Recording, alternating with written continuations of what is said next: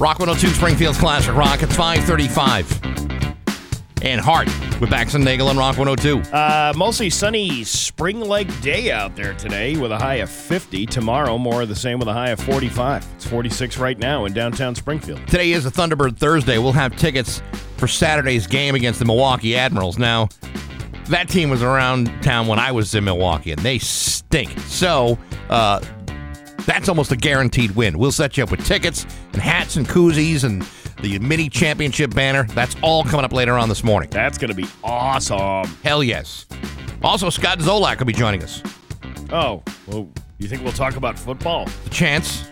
Yeah. Might want to compile all your question now. Let me do the uh, let me do the Great Kreskin. Patriots. We're going to be talking about the Patriots. I'm Yeah, sure. Pretty good chance that's going to happen. Mm-hmm. Brought to you by Bud Light, the official beer sponsor of the National Football League. You have to say that every time we talk. We mention Scott Zolak's name. No, actually, if you call him up, the caller ID says Scott Zolak, brought to you by Bud Light, the official beer sponsor of the National Football League. It's right there on caller Oh, ID. is that what it says? yeah, Huh. that's that's even no that's that's what his address uh, says. So when we send him the check every week, Oh, he it's uh, 366 Bud Light Way yes, in Somerville. exactly. Yeah. It's just about 537 with Bax and Nagel on Rock 102. Rock 102, Springfield's Classic Rock. It's 550. And U2 with Bax and Nagel on Rock 102. It'll be a pretty nice day today. Sunny and a high of 50. Tomorrow, sunny and a high of 45. It's 46 right now in downtown Springfield. Hollywood Trash is brought to you by Aquapump, an expert in all water supply systems from the well through the pump and into the house. Somehow you still care about what's happening in Hollywood. So, from Tinseltown, 3,000 miles away, it's Steve Nagel's Hollywood Trash. Ooh, the Gur- Google search results are out. You know how they do the thing every year where they tell you what was the most searched so far? Yeah, We're not even at the end of the year, though. How do they do that without uh, getting, you know? it's kind of like my uh, my Spotify Wrapped uh, results. I still got 30 days left to go. You know well, what? 15 days left to go. Did I tell you how that was ruined for me? No. Well, because I'm a cheap bastard and I piggyback off somebody else's Spotify account and my family. Okay. And uh, so my kids and I use one Spotify username. And uh, when I first started using that, yeah, it was like all these great artists that would be suggested for me or the top ones that I listened to. Right. Now it's all Olivia Rodrigo and Taylor Swift and Harry Styles. And how much of those three people are you actually listening to personally? Zero. Yeah. Zero. Well, maybe a Taylor Swift. Mm, And maybe a Harry Styles. And maybe an Olivia Rodrigo. Yeah, mine came back, and I'm going. Well, that seems a little lopsided. What? That, you, that you, It's like, yeah, every uh, every band that I had to research for that podcast is Yeah. like is up there. It's like, well, what do I listen to in my own time? Then I realized, oh my god, I really listened to that one guy that much. It's crazy. It is crazy.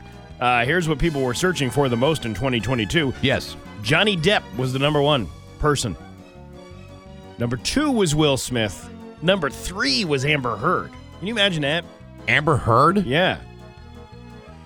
Well, I suppose you can't have Johnny Depp without Amber Heard No, in the same search. I like how she's two below him, though. Like they were more concerned about Johnny Depp. But it says that he's the most searched actor.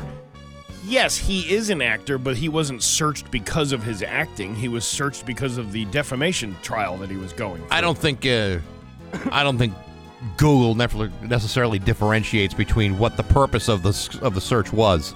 Yeah, but wouldn't you go, oh, yeah, hey, uh, the next celebrities that didn't have controversy, here was the most, uh, you know, uh, Todd Bridges. Who's searching out Todd Bridges? I am. Well, maybe you are, Yeah. but Todd Bridges hasn't caused problems in 20 years. What, what you talking about, Baxi? See what I'm saying? Yeah.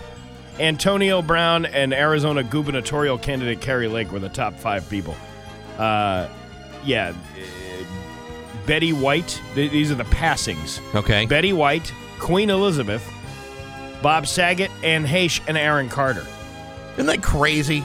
But Aaron That, Car- that, that Betty White would outdo the Queen of England? Yeah, well, but Aaron Carter just passed away. Do you think he would ever surpass Queen Elizabeth? Not a chance.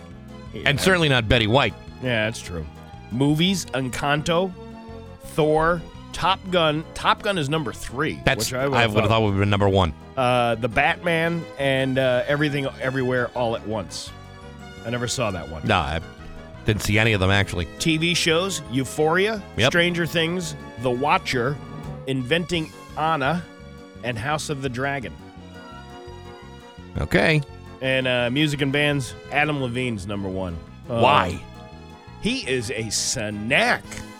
He is not just a snack back. He's a whole meal. Maybe for you. Yeah. Maybe in your Spotify you Wrapped. You know, like the uh, the tattooed uh, Adam Levine, He's really not my type. Mary J. Blige, Little Tay or Tay or I don't know how you say that. I don't know yet. T-G-A-Y. Kendrick Lamar and Migos. Again, Yeah. I'm out. Well, you know Adam Levine and the Mary J. Blige. Sure. Uh, songs. We don't talk about Bruno from Encanto. Nope. Surface Pressure from Encanto. Uh, nope. Jiggle Jiggle from Duke and Jones and Louis Theroux. Can't say I know it. Unholy from Sam Smith and Kim Petras. Nope. And As It Was by Harry Styles. I know that Yeah, one that very one well. yeah. That's the one I know very well. And uh, athletes Antonio Brown, Serena Williams, Joe Burrow, Aaron Judge, and Manti. Man, why is Manti Te'o? Because Manti, uh, there was a uh, a documentary about Manti uh, this year, and it's Oh. actually really good. And you have, as I'm watching it, I had kind of like a different appreciation for what he went through. Well, I always thought he was, you know, I didn't think he was an idiot. I thought he was just duped. He was just duped. He was well. duped, and um, he is kind of an idiot. But I mean, yeah, back then, who knew anything about catfishing? But he's an athlete. They're all kind of idiots. Well, you're kind of right about that. You know, that's, I mean, they're good at one thing. They're good at, like, being a professional sports player. I mean, some of them have, like, you know, uh, Yeah, some are intelligent. empathy and intelligence and all that other stuff, but for the most part, they're really the only thing they're good for is their athleticism. Is that wrong to say? No, it's not wrong to say, but then I'm left thinking, well, what are we, you and I good at? Nothing. We're not good at anything. That's why we're here. That's what makes us so successful. Uh, Time magazine named it Ukraine President uh, Vladimir Zelensky its Person of the Year. They said, uh, "quote Zelensky's success as a wartime leader has relied on the fact that courage is contagious, and he was also a comedian. He's very good on the camera." Yeah, yeah. Not so funny now. Uh, DC Studios will no longer move forward with Wonder Woman 3. It's unclear why or if there are any other plans for the one Wonder Woman character. That's it. No more Mhm. Wonder Woman. Uh, a new study determined that the overwhelming majority of experts on Shark Week programming are white men. Also, there are more white men named Mike on their shows than there are women. Interesting. Okay, but if you're doing this racial disparity thing over people who are interested in sharks, doesn't it just happen to be nerdy white guys who are really into talking about sharks? I never considered the uh, the ethnic demographics of what makes Shark Week so interesting. I just thought it would be interesting for everybody. Well, I'm pretty sure that uh, no matter what color you are, sharks are scary, dude. They are, and they don't care what ethnicity you are. They will eat you to death. Eat you alive. Uh, a federal judge has dropped a crypto case against Kim Kardashian, saying she was not responsible for the failure of EMAX, which is another one of these, you know, crypto things. Really? She must have something to say. Oh my god, the last time I had anything dropped on me was when Ray J gave me a tea bag with a spot of brown sugar on my chin and that sex tape you could purchase on Newport for thirty nine ninety five. Better get some napkins. Uh, Caitlyn? I never got that down and dirty with your mother Kris Kim, but I once scrote bopped the muffin man.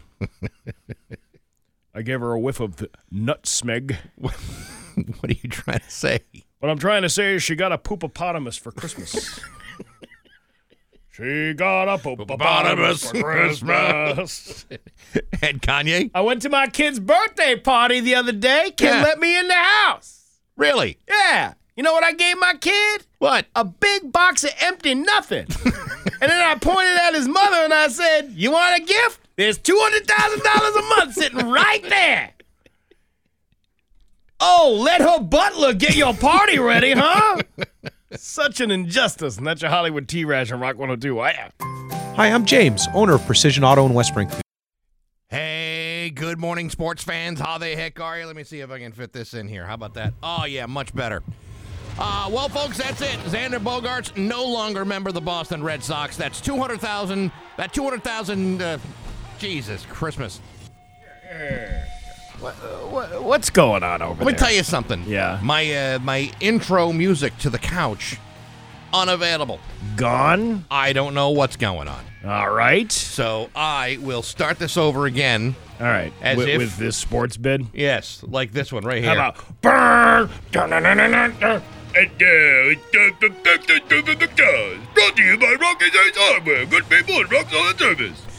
Hey, good morning, sports fans. How the heck are you? Well, folks, that's it. Xander Bogaerts no longer a member of the Boston Red Sox. That $200 Xander Bogaerts Red Sox game jersey that you bought at Fenway last season is now nothing more than a worthless piece of non breathable synthetic fabric. Why? Because yesterday the Red Sox watched Xander sign an 11 year contract with the San Diego Padres worth $280 million.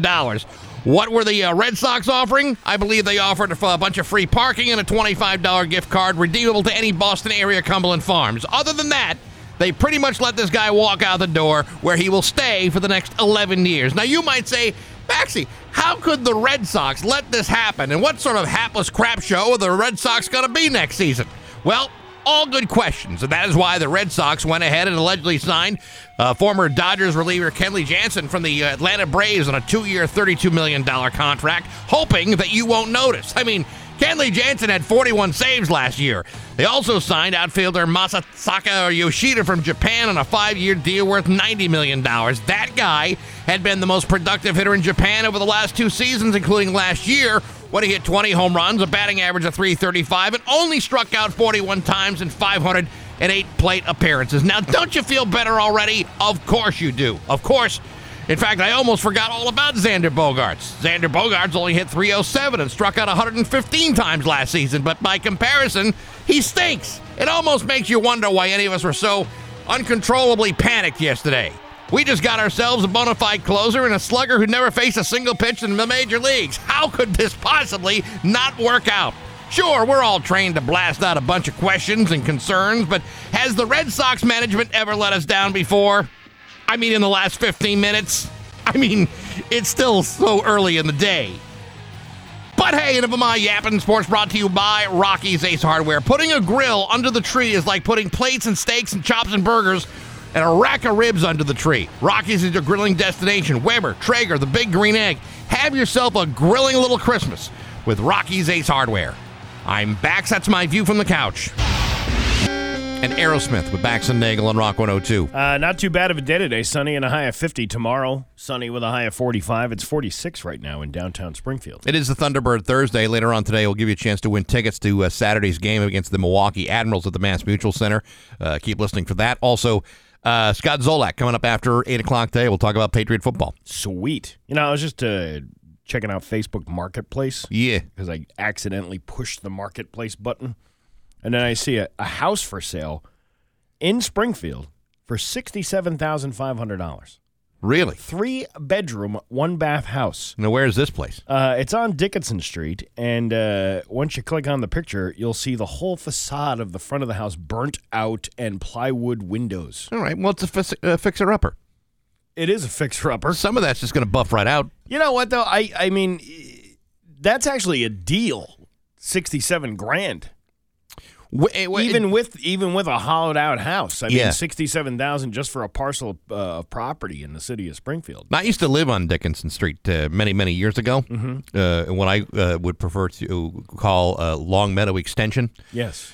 the Long Meadow Extension part of, uh, of Springfield, and uh, I don't recall that house. So that must be on the other side of Dickinson, like beyond the X. Oh, on the other side of the X. kind Yeah. Well, you never know. but you know, you look at it, it's uh, it's, got you know, it's got lovely bones, good curb appeal. I mean, other than the burned out parts. I can't. You know, I, I can't believe the, the mortgage rates right now. They're they're insane. What are they, oh, I don't even know what they are now. It's like six or seven percent. It's ridiculous. So that's what it used to be Yeah. years ago, and it used to be much worse. Really. years ago, uh, and you got to go back quite a long time, you had in- mortgage rates of like 12, Yeah. 13%. And then when they went down to seven, people thought, oh my God, how do I get my hands on that? But the, the the years of you know two and three percent mortgage those are relatively new phenomenons. But you know, back in the olden days, seven percent was what was Well, considered to be great a Yes, great rate. But seven percent on thirty thousand dollars, not seven percent on five hundred to a million dollars, as Right. some of these homes are going for. exactly. But I went to, uh, I called uh, my mortgage company, kept calling me, going, "Hey, call us to see if you can refinance your home." Right. so I was like.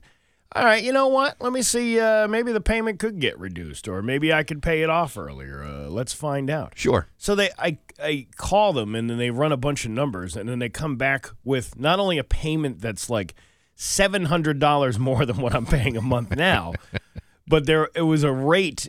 Like my rate is pretty good. I got like two point eight from Yeah. from from when you know that was the good times with with the uh, the real estate rates. Now it's seven percent. Oh, Jesus. And then the guy's like, he's trying to like lie to me and show me these numbers that are trying. He, like he's trying to make sense out of these numbers that don't uh, don't really add up. Like you can see the big fat number at the bottom of like how much you would be paying. Yeah. eh, You know, and at the length of the loan, and it was like another hundred and eighty thousand dollars more than what the house is worth. Yeah, many experts say you should uh, try to pay off your house too soon. Uh, higher interest helps everybody. You know, they're, you know, these guys are in, in a in a tough spot because you know they have to sell these these mortgages. They got to sell these rates. But who do you sell them to? I mean, most people have got exactly what you and I have got. They've got a, a low interest mortgage. That makes it makes no sense to refinance There's for a no- higher rate. I mean, unless you're going to consolidate everything you have into one payment, but even then you're paying too much. There's no way I would I would refinance for a higher payment and a higher rate. Hell no. Hell no. I wouldn't do it either.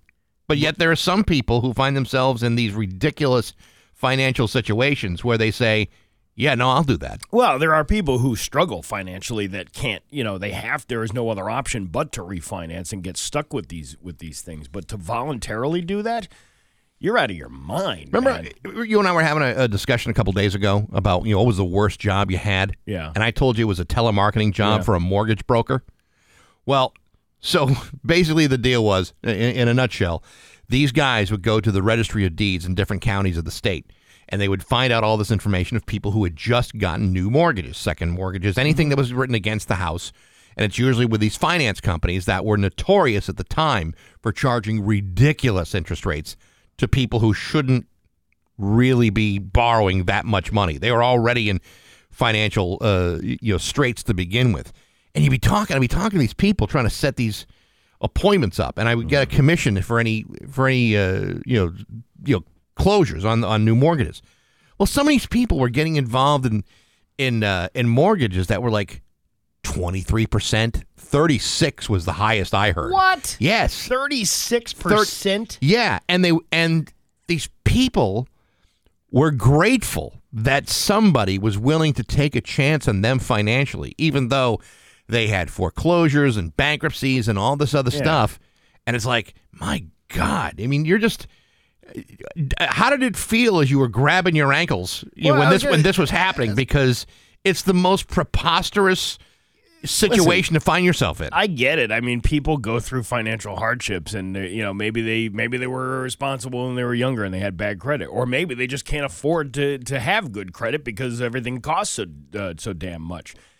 And that is like that's appealing to you, Right. When you're in a situation like that, going, yeah, but you're never ever gonna get out of that. Like thirty at thirty six percent, that that's ridiculous. It is ridiculous, and, and the and the fact of the matter is, there are companies out there that will offer a loan to somebody who who only qualifies for a thirty percent loan. they prey on people who don't have, you know, what everybody else has. Absolutely. You know what was interesting is like you know.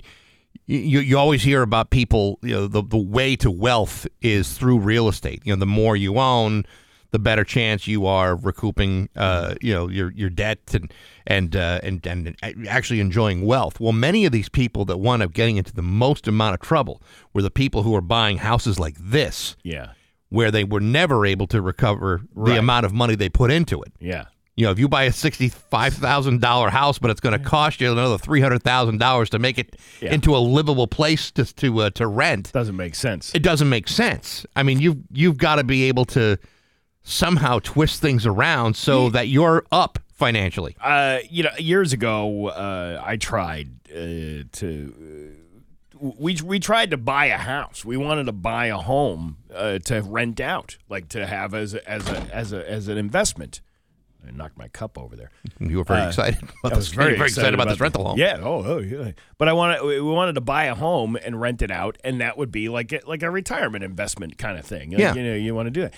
The problem was, you know, even though we qualified for mortgages, we still weren't. We didn't have enough free cash. These people were buying up these homes left and right. As soon as these things would go on the market, we'd go take a look at it, and they're like, "Oh, well, here, yeah, you're uh, you have you can get a mortgage, but this guy's paying cash, and there's no there's no inspections, there's Yeah. nothing, none of that stuff because there's investors out there that have that kind of money that buy up real estate. Sure.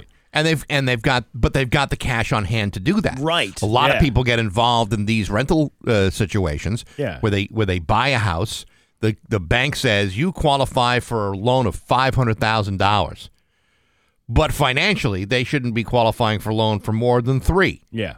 But they, because the bank is offering that, they assume, well, then I can just go ahead and and borrow. Oh. It's like the like the logic of okay, you can buy a, a five hundred thousand dollar house as long as you are not interested in eating meals or paying your other bills. You know, now that you mentioned that, I think I did get qualified for some ridiculous amount. They always and I, do And I said, there is no way in hell I would ever to be able to afford a mortgage that's seven hundred thousand. That You know, of uh, whatever the seven hundred thousand dollar mortgage payment would be. Yeah. I know I couldn't afford it. You, I mean, you don't want your house owning you, and and that's exactly what would happen. And it, it happened for a bunch of people, and they eventually wound up. You know, part of the reason why so many people foreclosed, you know, in the last decade or, or so, was because of that kind of thing. They got involved in mortgages that banks should never have been issuing, but that banks were required to issue because the laws had changed with the federal government, and they basically were doing what the government was telling them to do. And then when foreclosures were happening at a furious clip, all of a sudden the government's saying, "You banks and your predatory, you know, uh, you know, behaviors," and it was really them following what the government was Whatever requiring laws to were. them to do. Yeah, the uh, what was I going to say about that? Um, I I don't know, but but but we go along the lines of like how much can you afford a month? You got, really got to take that into an account uh, of like what, and take into account fluctuation. I had my uh my property tax went up Yeah, a year after I lived there because nobody had ever reassessed the home when there was an addition put on it 12 years ago. Right. Which is another problem with a house like this. Sixty-five thousand dollars for a for a burned out home. Yeah. Well, you know, at some point you're going to get have to get a new appraisal, especially if you put money into it to, Yeah. to refurbish it. And then you're going to be paying uh, up the wazoo Yeah. with So, taxes. so your sixty-five thousand dollar home, if it's ever valued at three hundred thousand dollars or more, you better damn well be certain that you can afford the taxes on that because the f- financial outlook on that property is going to change. yeah. That's crazy, isn't it? Crazy how much they charge you. What about a reverse mortgage? You ever heard of Oh, gee, I can't sit here and talk about that. I don't understand that concept. I really don't understand it either. They give you money, right? Yeah. Isn't it? They give you the money, but they own the home. it's basically putting you back in a rental situation. Right. Yeah, I don't. I'm not into that. I never understood how that works. I don't understand crypto, mortgages. I just know that somebody takes my money every month. Ah, be careful. They're going to have a financial guy in the show again. Uh oh. I'm going to pretend I didn't hear that.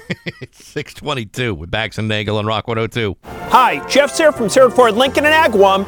Rock 102, Springfield's Classic Rock at 627. And David Bowie with Bax and Nagel on Rock 102. Uh, nice day today. Sunny and a high of 50. Uh, tomorrow, sunny with a high of 45. It's 46 right now in downtown Springfield. Scott Zolak joining us after 8 o'clock today. There's plenty of Patriots football to talk with uh, Scott about. And also Thunderbird Thursday. Someone's going to win tickets uh, to see the Thunderbirds take on the Milwaukee Admirals on Saturday. Sweet. There you have it. I like that Thunderbird Thursday thing. Yeah, I do too. Um, I had a meeting yesterday with the the folks at MGM. Yeah. talking about the Mayflower Marathon, kind of a wrap up uh, kind of meeting. Actually, very very nice. We did it at Tap last night, and we're talking about the Thunderbirds and how uh, the uh, the partnership between all of us Yeah. during the Mayflower Marathon just worked out so beautifully, and uh, and the Thunderbirds as well. I mean they they raised a lot of food on that uh, on that Wednesday night game. They had already been raising food for like the previous two home games before that. Yep. And then you had all the money that was donated live at the game. We hope that's going to be a tradition that continues for many years to come. Yeah, we're uh, very appreciative of that, and uh, I think I think it's cool. The whole thing is just cool. Uh, you know, having that whole Mayflower Marathon night. They're talking about, and I hope they can get this done because this I think would be very very cool. You know, you and I had those Thunderbird jerseys, the the Bax and Nagel uh, game jerseys. Next year, what they're planning on is having specific Mayflower Marathon jerseys for the whole team to auction off. That would be freaking fantastic. By the way, did did you did you find out who got your jersey?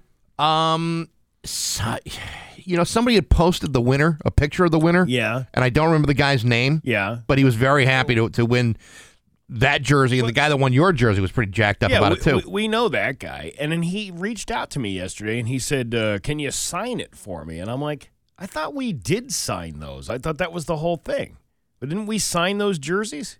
I thought we did. I thought we did too. And he seems to. I was like, "Well, did you wash it?"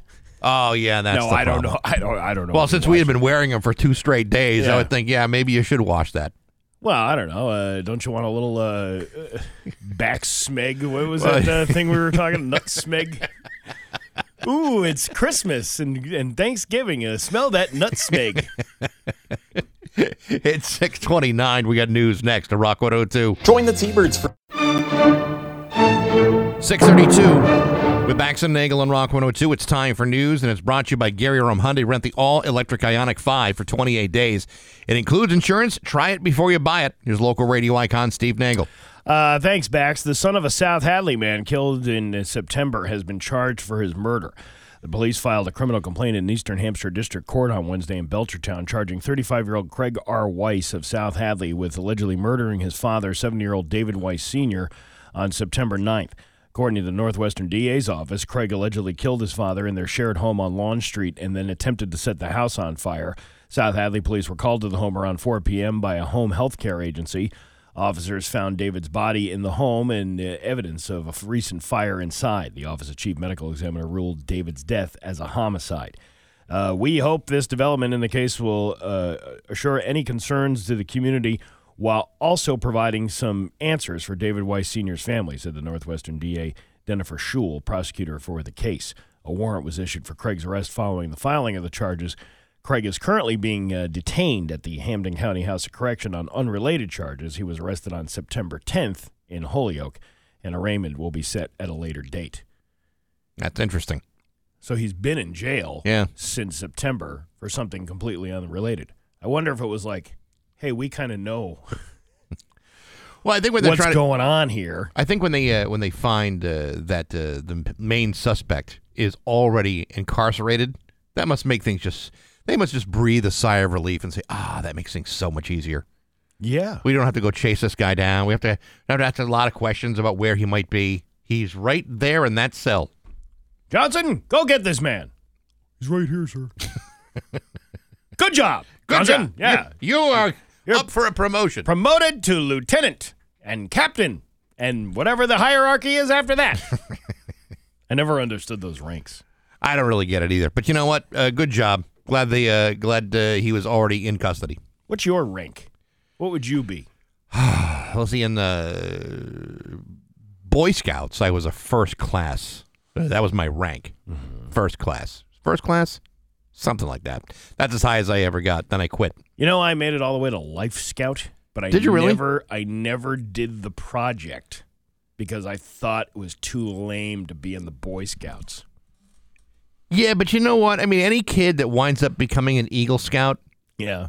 you got to show respect for that. It's a ton of work. Well, you should show respect for me almost getting Eagle Well, a Life Scout is good, but Yeah. you do, you couldn't complete the job. I didn't want to.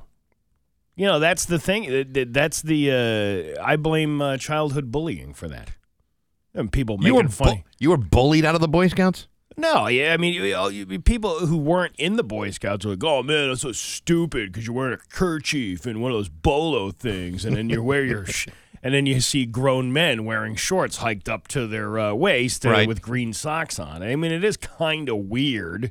Like you think they would? I, I think maybe they have updated the uh, the Boy Scout uniform. I don't. I don't, I don't even know if they've really. I honestly I haven't paid any attention to Boy Scouts. Having you know, you fathered three girls, there was never any reason to uh, teach my young my young son how to tie a neckerchief. No, yeah, but no Girl Scouts.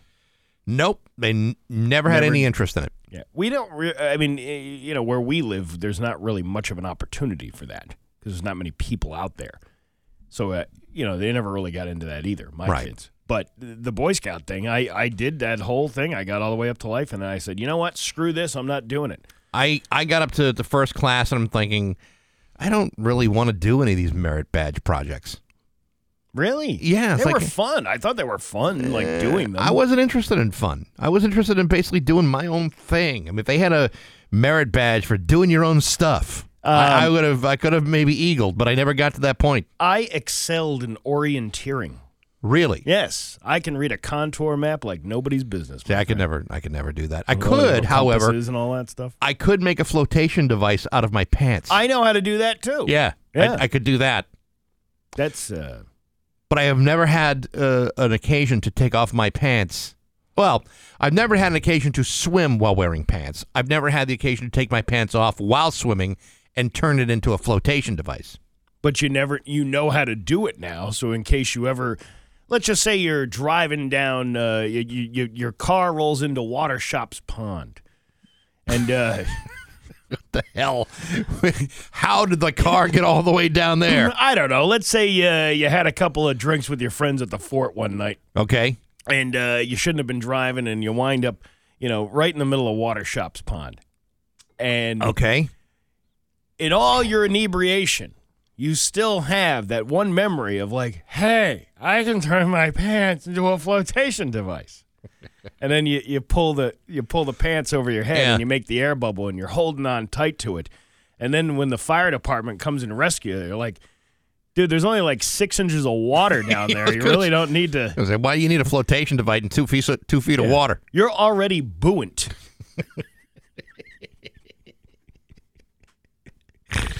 Yeah, no, you're right. Uh, the uh, Water Shops Pond would not be the place I would think my car would. I don't think I would be doing any Thelma and Louise takeoffs. Yeah, yeah. Hey, hang on, we're going in. Next, I'll take you to that island where the thing floats around and crashes Oh, yeah. into somebody's backyard every couple of years. Now you're talking. See, we haven't talked about that one in a while either. No, you're right. We haven't. I wonder where it is. I wonder what the. Uh, see, somebody should have put a GPS tag on that island to see where it goes. Somebody probably already has. Yeah, I wouldn't be surprised. I remember reading about that like 20 years ago in the New York Times, and I had no idea that this thing was here. Every couple of years, that island, it's over on Island Pond Road, right? I think so. I think it's near Cathedral High School, or the old Cathedral. The old cathedral. Yeah. Yeah. And it, and it crashes into people's backyards every couple of years. I think that's kind of neat. Yeah. Well, it's yeah, it's that's uh, it's pretty cool when an island can move. One person was seriously injured in a car accident Wednesday morning on Route 20 in West Springfield, according to the West Springfield Police. Around 12:30 a.m., crews were called to the intersection of Route 20 and Fife Lane for a one-car accident. The driver was found unconscious but still breathing and was the only person in the vehicle. He was taken to uh, the hospital for serious injuries. An early investigation found the vehicle was traveling on uh, west on Route 20 when it crossed over the center line into opposite lanes of traffic, then off the road into a tree near Fife Lane. Police are still investigating the cause of the accident. Uh, a former Malden firefighter was sentenced in federal court in Boston for planning on distributing controlled substances such as oxycodone, Suboxone, Klonopin, and Adderall. Was that wrong? Yeah, you're probably not all at once. I'm sorry, I got to plead ignorance here. Had I had known this was the policy, I would have never have sold drugs on the job. I mean, I've worked in a lot of places, Yeah. and in some uh, work uh, situations, they they encourage that kind of thing. But had I known about the policy, According to the Department of Justice, 43 year old Joshua Eisner of North Reading pleaded guilty to one count of conspiracy to distribute and possess with intent to distribute substances back on June 23rd. He, while he was working as a firefighter at the Malden Fire Department, Eisner gave out controlled substances to others at the Malden Fire Department. Hey! Yeah, there hasn't been a lot of fires around here. Who wants to have one of those uh, hodgepodge pill parties where we throw all the pills into a bucket and then you just take a handful of them and see what happens to you? This is your lovely parting gift. Some Yeah. Suboxone for the whole family. Yeah. Mr. Eisner compromised the integrity, security, and operations of the Malden Fire Department by distributing controlled substances. As a firefighter, Mr. Eisner was resp- responsible for protecting the Malden community. Instead, he dishonored his noble profession and sold drugs while on duty, said ah, a U.S. Attorney Rachel Rollins. His conduct jeopardized the safety of his fellow firemen and women who, like the overwhelming majority of public servants, do their jobs with honor, dignity, and controlled substance free. You know, uh, every holiday season we have like a bowl out in the front uh, lobby of like uh, candy. Like right now, there's like uh, candy canes in there. Yeah. Wouldn't it be just so much more interesting if we were giving away like pills and syringes instead? I would love that. Yeah, I would too. I don't know why we don't do it. you know, uh, uh, maybe some um, uh, Lipitor or uh, even Coumadin. Uh, Yeah, you know what? For We- all of our medical issues that we have here. There are a lot of people in this building that could be uh, that could uh, benefit from a good blood thinner, like a Coumadin. I would love a Coumadin. Yeah, I would love that too. Oh, yeah, there was that one uh, that they uh, they gave to my mom over at uh, Noble Hospital in Westfield, and then didn't hook the IV up right, so it went all over the bed. that's that's good medicine right there. And Then they had a firefighter come in and wanted to take the sheets to get the medicine out of it. a 39 year old man named near Cleveland uh, called the police last Friday after someone stole the baby Jesus from a nativity scene in the front yard. They also took three cow, donkey, and lamb figurines that were part of the set, and it may have been a prank because they left something else behind as well. He told the cops he found a Halloween tombstone decoration in their place with R.I.P. written on it. Yeah, boy. It's not clear if someone, uh, if this was someone who hates Christmas or just teenagers messing around, but police are investigating. Now, could it be that uh, the the sweet baby Jesus was stolen by someone who is uh, maybe more uh, traditional religiously? Because if I'm not mistaken, you're not supposed to put the baby out until Christmas Day. Oh yeah, You know, I mean, if the baby's out there on December 7th or 8th or whatever, you're kind of being a little uh, ahead of the game. yeah, that's a good point. You're not supposed to put the baby in there. maybe what's going to happen is on the 25th or maybe even on the 24th, you know, Christmas Eve, the sweet baby Jesus gets returned to the nativity scene. What about the cow, the donkey, and the lamb figures? Well, they didn't show up until that, that one night either. Oh, okay. You if you remember, I mean, if you go if you go back into the storybooks, uh, you know, all those animals came around uh, when they saw that big giant star up in the up in the sky. well, there was uh, there was green alligators, there was long neck geese, Yep. there was some humpty back camels and Some uh, chim- chimpanzees, chimpanzees, uh, yeah. some cats and rats and elephants, as sure as you were born, and uh, don't forget the unicorn. That was there too. That's right. See, that's what I'm getting at. You know, more traditional religious secular values, like you know, you don't put Jesus out too soon. Well, remember that it was happening in East Hampton years ago? Like every year the baby Jesus would be stolen? Oh yeah. I'm like, has anybody ever just made the assumption that baby Jesus finally learned how to walk and just walked away from the scene? Well, I mean, he is uh, 2022 years old. I mean, think about that. That's like the first Jerry Springer episode. Yeah, my mom got pregnant without having sex, and uh, Yeah, no one has ever seen the dad. It was the meme I had the other day. It was a picture of Joseph, Mary, and Jesus, and, and Joseph's wearing a shirt that says, "I'm not the dad. I'm just the dad that stepped up."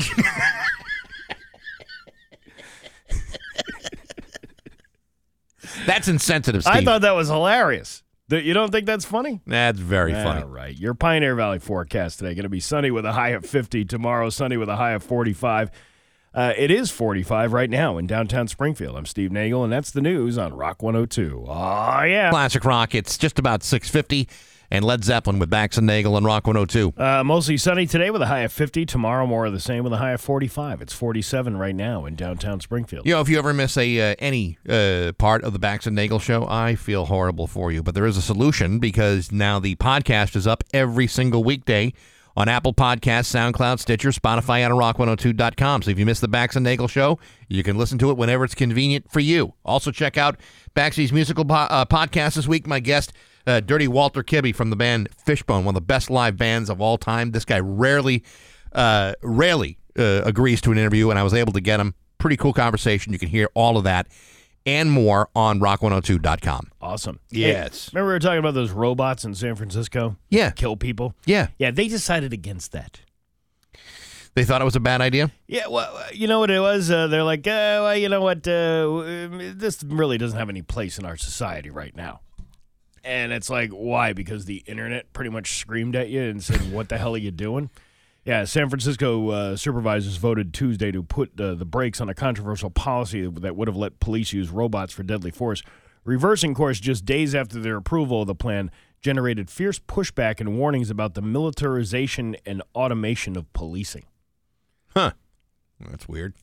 You know, I mean, I I can see the robot being used like they did that. They they got that guy in Texas when who was uh he was like shooting people up and all that stuff, and then they, I think they done blowed him up, didn't they?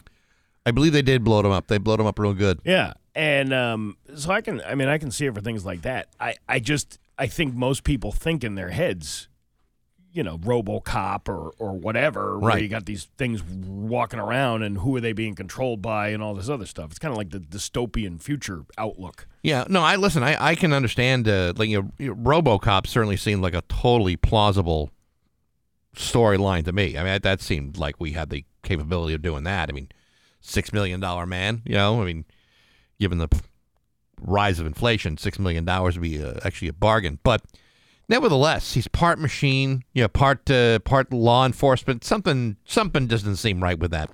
No, it doesn't. Yeah. No. yeah. I don't. Uh, I don't want robots roaming the neighborhood.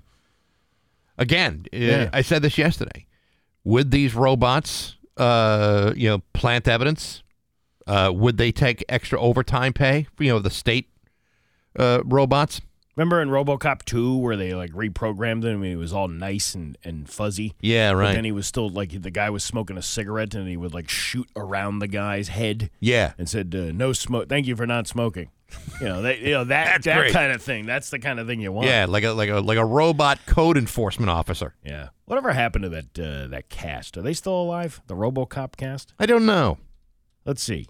I think the guy that RoboCop. played uh, Clarence Boddicker died. Peter Weller is he still alive? I have no idea. well, let's find out. Yeah, look that up. Uh, yeah, he's 75 years old, Oh, he's perfectly capable of uh, playing a younger robot. and he actually looks like Dan Williams a little bit Really? now. Peter Oh, Weller sure. now looks like Dan Williams, not Peter Weller. Sure, 40 Dan would like. ago. Sure, Dan would like hearing that. Lisa Gib- oh Leeza Gibbons was in uh, RoboCop. She, was- played Leeza Gibbons, if I'm not mistaken. Yeah, she played. It was like an Entertainment Tonight thing. Nancy, Whatever happened to Leeza Gibbons? Nancy Allen. Uh, she's seventy two. Really? Yeah, Leeza Gibbons. Yeah, whatever happened to her? I don't know. Whatever did happen to her. I don't know. Uh, she's sixty five. Get out of town. Yeah. man. Really? Uh, Kurtwood Smith. He's seventy nine, Jesus. but he he was in uh, many different things. A too. million things. Yeah. Uh, Miguel Ferrer. He was Bob Morton. He was the, the he was the young executive. Oh, yeah, yeah, red-haired yeah. guy? Yeah, right. He's uh he wasn't he died. He died back in 2017. I'll be damned. Well, there you go. Oh, you there got, you uh, you got uh, most of the cast still alive. I hope they have a RoboCop reunion. They must get around and tell old RoboCop stories. Well, I mean, you know, it was one of those movies you watch now and you're like, "Oh my god, this was so stupid." But I think at the time it was pretty, wasn't it pretty like uh No, you know what happened at the time when it came when it came out? People thought this has got to be the stupidest freaking thing there is. Yeah. You know, the trailer comes out, it looks stupid, but then all of a sudden, people are going to the movie and saying, "No, actually, it was pretty badass." for, For the time, exactly. Watching it now, you're like, "Oh, like, Yeah, that's that's it's ridiculous. You ever, but you ever notice that you watch like movies that like came out, you know, 15 years ago, and at the time the graphics were like, "Oh, good lord!" And then now you watch them now, and you're like, "Oh my god!" You can tell that it's fake. Oh yeah. You can see like you can like like like in Star Wars, you can almost see like the the strings holding on to the the, Yeah, the styrofoam yeah, ball. yeah, it right, looks like yeah. a, like a planet. Yeah, yeah. yeah. And then, you know, our minds were blown in 1977. Like, this is the greatest thing we've ever seen. It is. Pre- it is pretty interesting to watch that evolve like that, though. Oh, absolutely. Yeah. That's why they had to go back and redo a lot of those, uh, a lot of those scenes, a lot of those special effects to make them look less like they were made in 1977. Yeah, You know, they had to completely redo it. they did a pretty good job, though. They did. Mm-hmm. It's just about 656 at Bax and Nagel and Rock. And now, Bax's View from the Couch, brought to you by Rocky's Ace Hardware, Power Tool Headquarters, Milwaukee, DeWalt, Craftsman, Rocky's Power Tool Trifecta. Hey, good morning, sports fans. How the heck are you? Folks, yesterday the New York Yankees, a team that I do not particularly care for, re signed home run jack and phenom Aaron Judge to a shiny new contract. This, of course, comes after Aaron Judge cranked out 62 home runs last season with 131 RBIs while smacking things around with a 311 batting average, which I should point out was the best of his young career. To get him back, the Yankees needed to give him a nine year contract worth $360 million. Now, while learning this news, I decided to look at my own contract here at Rock 102, and while my numbers might not be nearly as spectacular, I'm doing okay, I suppose, and yet I don't see anybody tossing any nine year deals my way, nor am I seeing the sort of financial windfall that the Yankees are willing to blast in his face just to make him feel good. So I did a little math, and what I found out may surprise you. At $360 million spread over the next nine years, Aaron Judge will earn approximately $40 million per season. Assuming that he's getting paid bi weekly, that means he would receive a paycheck grossing $1.7 million every two weeks. To be more precise, that equals $869,565.21 per week, of which works out to $21,739 an hour. Now, here's the sick part about all of it. Despite all the talk leading up to the Yankees re signing Aaron Judge, it still doesn't come close to being the biggest contract in baseball. Instead, instead, he settled for the third fattest contract behind Mike Trout of the Angels, who got a 12-year, $425 million contract, and Mookie Betts, who raked in a 12-year deal worth 365 million. My question is, what does a guy have to do to get paid what he's worth around here these days? I think Aaron Judge is getting screwed. I didn't see Mike Trout or Mookie hit 62 home runs this season.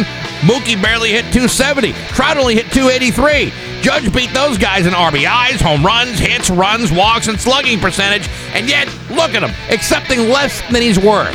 You've got a lot of nerve underpaying a guy like that, especially since even with $365 million, you still can't find a way to beat the Houston Astros or get yourself into a World Series. Go Yankees!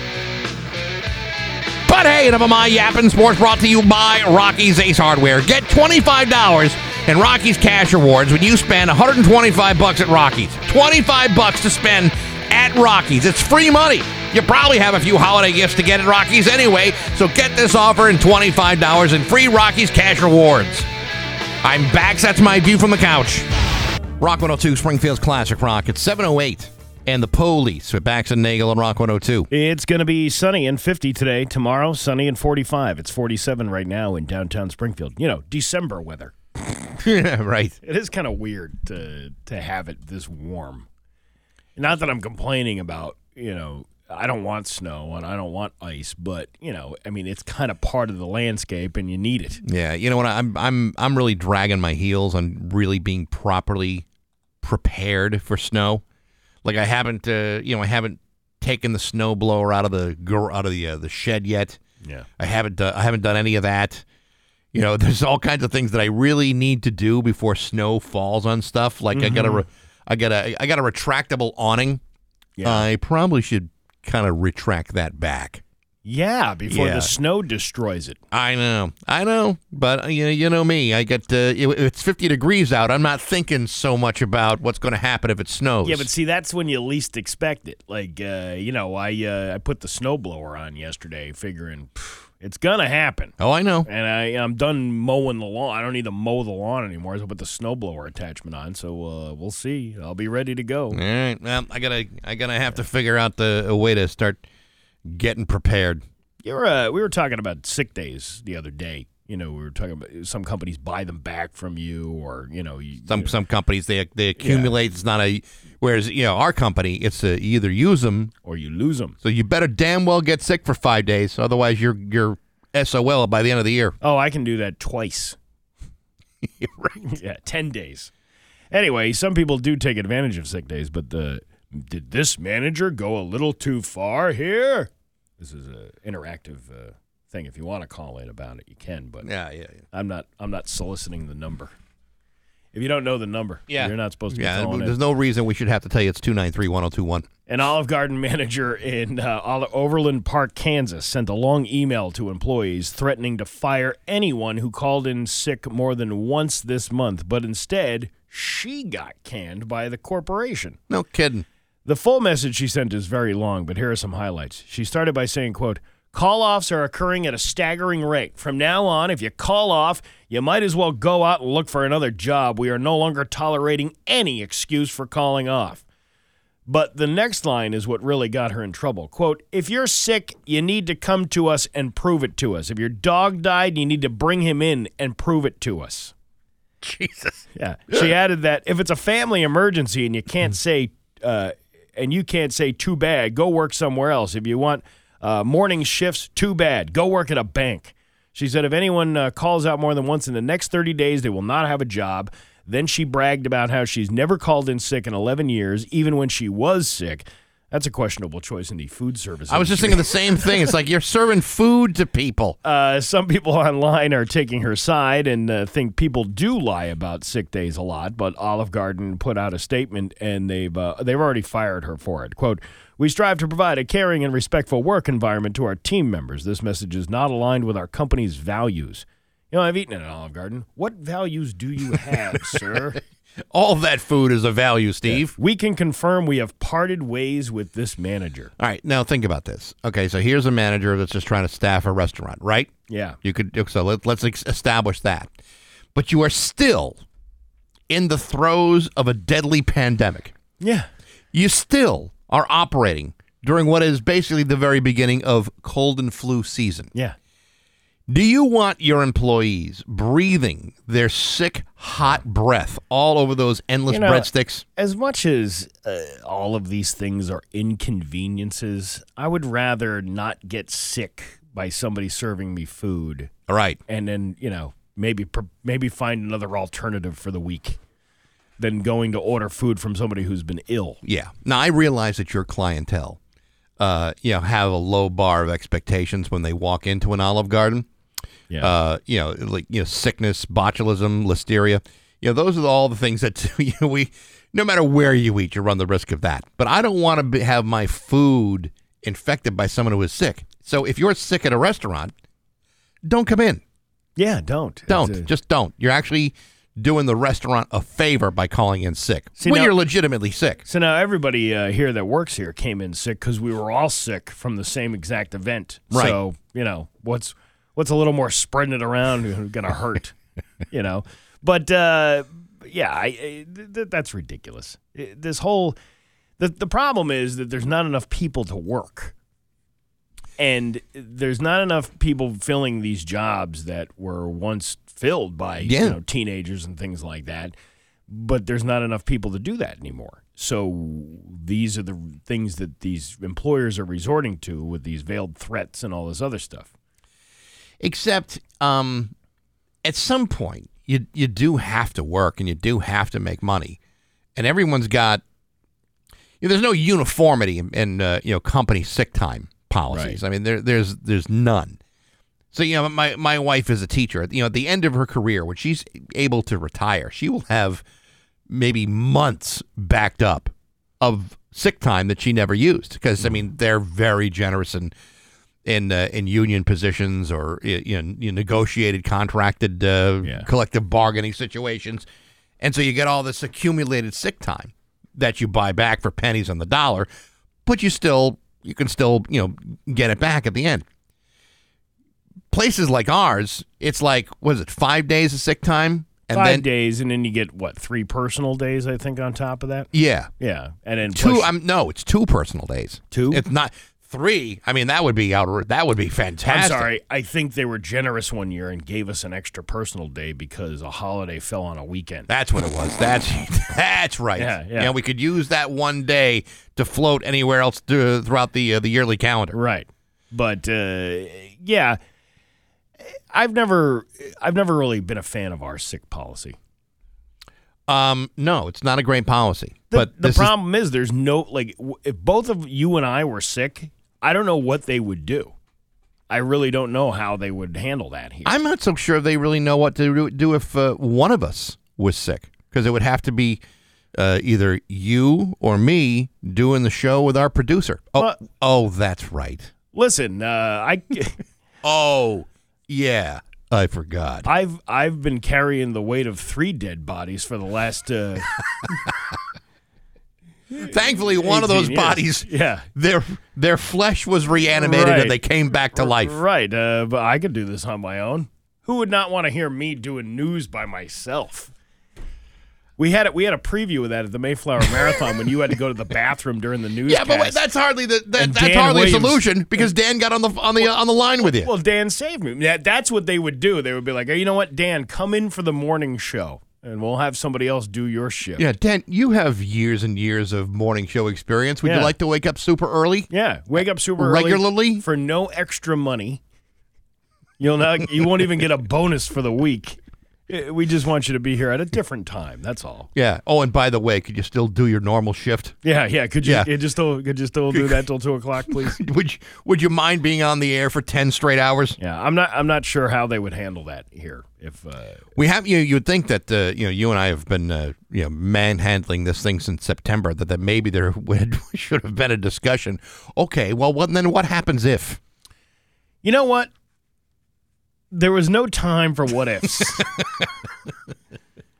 because if uh, this was this was the line that I remembered yesterday from my tenth grade uh, science teacher because I was what ifing him Yeah. like all day long about whatever the hell we were learning about. Yeah. And he's like, he's like, Nagel, if ifs, and buts were candies and nuts, we'd all have a Merry Christmas. This is- yeah, this is I the remember guy. that. Yeah, Dandy Don Meredith used to say that on Monday Night Football. Yeah, well, well, he, this guy was he was also the football coach. He Oh, was that's the- why. Yeah, that, Yeah, right. That's what he would do. Mr. McNally, that's what his name. Is. That's was. right, He yeah. Did, uh, yeah. Uh, That was a big saying for but a it- while. but it's true. We don't know what, what if or but. yeah, or what. there, there probably should have been a number of conversations over the last 12 months about how to manage things. Well, I feel it's like the government doling out checks to everybody. They're like, all right, you know what? Everybody's going to get money right now because we don't have any. And then, like, later on, they figure out, well, this guy was stealing $3 million worth of loans. you know, it's like things you realize after the fact. Like, Right. hey, we don't have a plan for what would happen if one of these guys was sick. Well, we have part of the plan. We think we have the plan in place that we want to have, but we didn't think about all the possibilities. So that's why I've been trying to, you know, stay away from sick people. Mm-hmm. You know, not to, not to like you know share a drink or share a food. Yeah. uh, you know, or, or any kind of that. Although you know, last night the the meeting I had, I had uh, I had a drink. I said, "Oh, does anybody want to try this? It's delicious." And I thought, "Oh, I should I shouldn't be doing that. No, I don't know where people's mouths have been, and they don't know where my mouth has been." Yeah, that's what I'm. That's what I'm getting at. That's that's what I'm thinking. Um, that's all I got for the sick day thing. I don't really have anything else to talk about. it's it's like Thursday. I have to go to a dental cleaning after this. Oh yeah, and then we got a party tonight.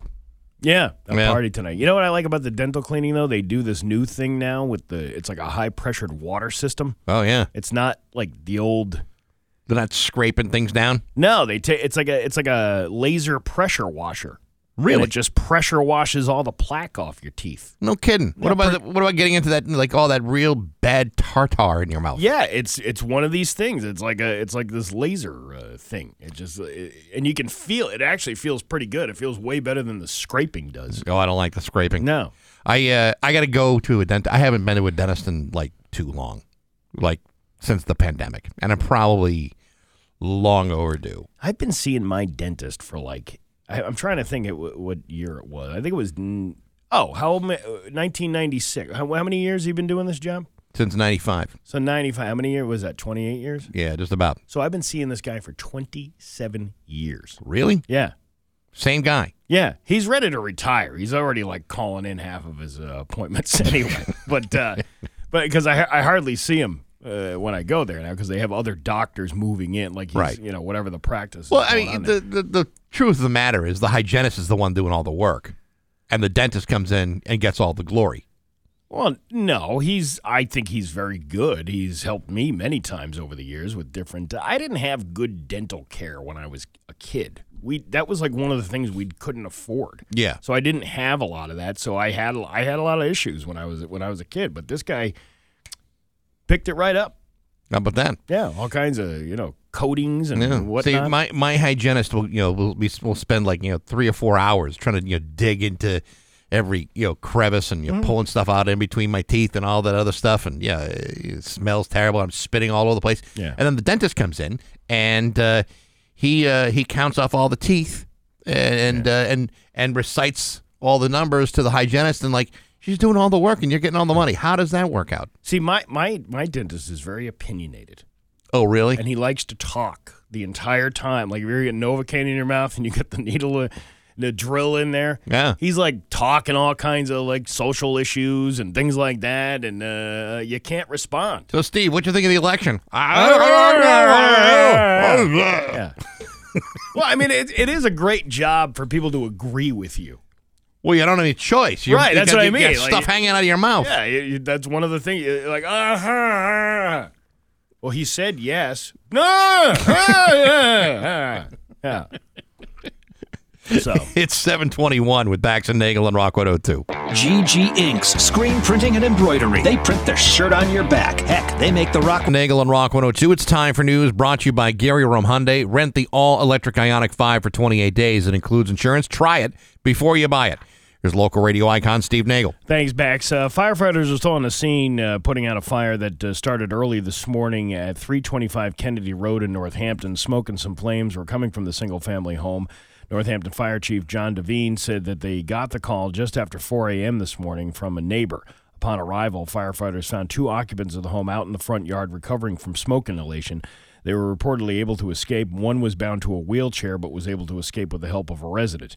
Both occupants were taken to a nearby hospital and treated for smoke inhalation. Fire officials say there were no hydrants in the area on Kennedy Road. Hatfield fire tankers are uh, therefore assisting Northampton Fire Department. Hatfield crew, uh, fire crew, is uh, filling up on water down the road near Spring Street. Now, Kennedy Road will be closed while they continue to control that fire. No word on the cause, and uh, we'll give you updates if we get them. Yeah. That's uh, wheelchair. I'm glad they got out. Yeah, no That's, kidding. Uh, that's you know, especially if you have a handicap. You know, yeah, well, Luck- luckily you got. I'm assuming there was some sort of, you know, handicap access to get easily in and out of the house. But but but still, I mean, if you're in a depending on your house and the way it's set up, I mean, you, you- thank goodness they were able to get out. house fires scare the crap out of me. Just the idea of one. You I'm not a big fan of one. I told you, you know, when I was a kid, the people lived across the street, you know, they had uh, their house burned, Yeah. and it's just a it's just a frightening thing. And of course, you know, they all came to the house, you know, to our house because uh, you know we were home, and I didn't really like any of their kids, but uh, you know, I had to feel bad. Oh, that sucks. Like you have uh, people you don't really get along with that well. You have to like take them in and be kind. they had like they had like 12 kids Yeah. And like 10 of them came to the house and i was only friendly with like one of the 12 kids yeah. and they all blamed uh, this brother walter Walter. walter and walter was like one of these kids you could definitely see being the kind of kid that could start a fire well as it turns out it was in fact walter who, Yeah. uh, who did- said it How did he do it? Do you remember? he was playing so it, it, it, the house had this attachment and that's where the fire began. And he was in there just you know playing around with matches. Kind of like one of these things where he's like he's taking matches out of the matchbook and you know letting on fire and like you know kind of like throwing them and he'd oh. go through like two or three boxes of of matches. That's all he would do. And then all of a sudden Just keep throwing them down. he threw it to you know real close to something that just you know lit on fire. And all of a sudden walter's like uh-oh better go tell mom and dad I told you my brother uh, set the dumpster on fire at Morris Knowles High School in New Jersey. Yeah, you did tell me that. Yeah, he was. Uh, he would try. That was back in the day where they allowed students to smoke. You know, albeit outside, but still, you Still. were allowed. The the students were able to go outside, and he uh, he tried for several periods to set the dumpster on fire by throwing either lit cigarette butts or some sort of burning paper into the thing, which finally uh, set it ablaze. Yeah. and then uh, my parents had to pay for five fire extinguishers that were never used. I'm gonna guess that didn't uh, that didn't didn't go off too well. Well, no, the uh, the bell went off. Uh, Yeah, I know, but I'm just saying, like, I'm sure your brother got into a heap of heap of trouble. Yeah, but see, that was back in the day where nobody got criminally char- like you would be criminally charged for that now. Like that would be you, you know, you threaten people. Right. Back then it was like this is a bad egg. We're going to make you have detention for a month and you're going to pay for five fire extinguishers we didn't even use. I don't know why they just have make a donation to the fire department. That would have been You know, that would have been uh, fine too. Either way. For the second time in almost seven years, Hampden DA Anthony Gulluni is looking into DNA phenotyping to catch a killer who has eluded law enforcement for decades. No arrests were made in the brutal rape and murder of 17 year old Shayna B. Price in 1990. Her body was found by a city employee folded over a wooden fence at Blunt Park the day after Christmas that year. She had left behind a baby boy, and her family buried her in Oak Grove Cemetery. That child, Mark Prevet, is now 33 and still lives in Springfield. He was among three of Price's family members who attended a press conference Wednesday morning when Gulluni revealed a series of DNA driven composite sketches of the man they believe killed the teenager. While Prevet uh, declined to talk about his life growing up without his mother, tears rolled down his face as the DA spoke. We do not forget victims of homicide. Accordingly, is our mission to seek justice for these victims of homicide and their families," said Gulluni. For the prosecutors, victim advocates, investigators, and me, this is uh, this duty is deeply solemn and significant for us all. He displayed two computer-generated composite sketches of a light-skinned man, black or Dominican or Caribbean descent, with brown or hazel eyes and black hair. Parabon Nanolab's snapshot of DNA phenotyping draws from DNA evidence in criminal ves- investigations and produces sketches that are often uncannily similar once suspects are identified and charged. So if you remember in the uh, the Lisa Ziegert case, uh, Anthony Gulluni came up with the uh, the picture of the, the DNA mock-up of Gary Schara.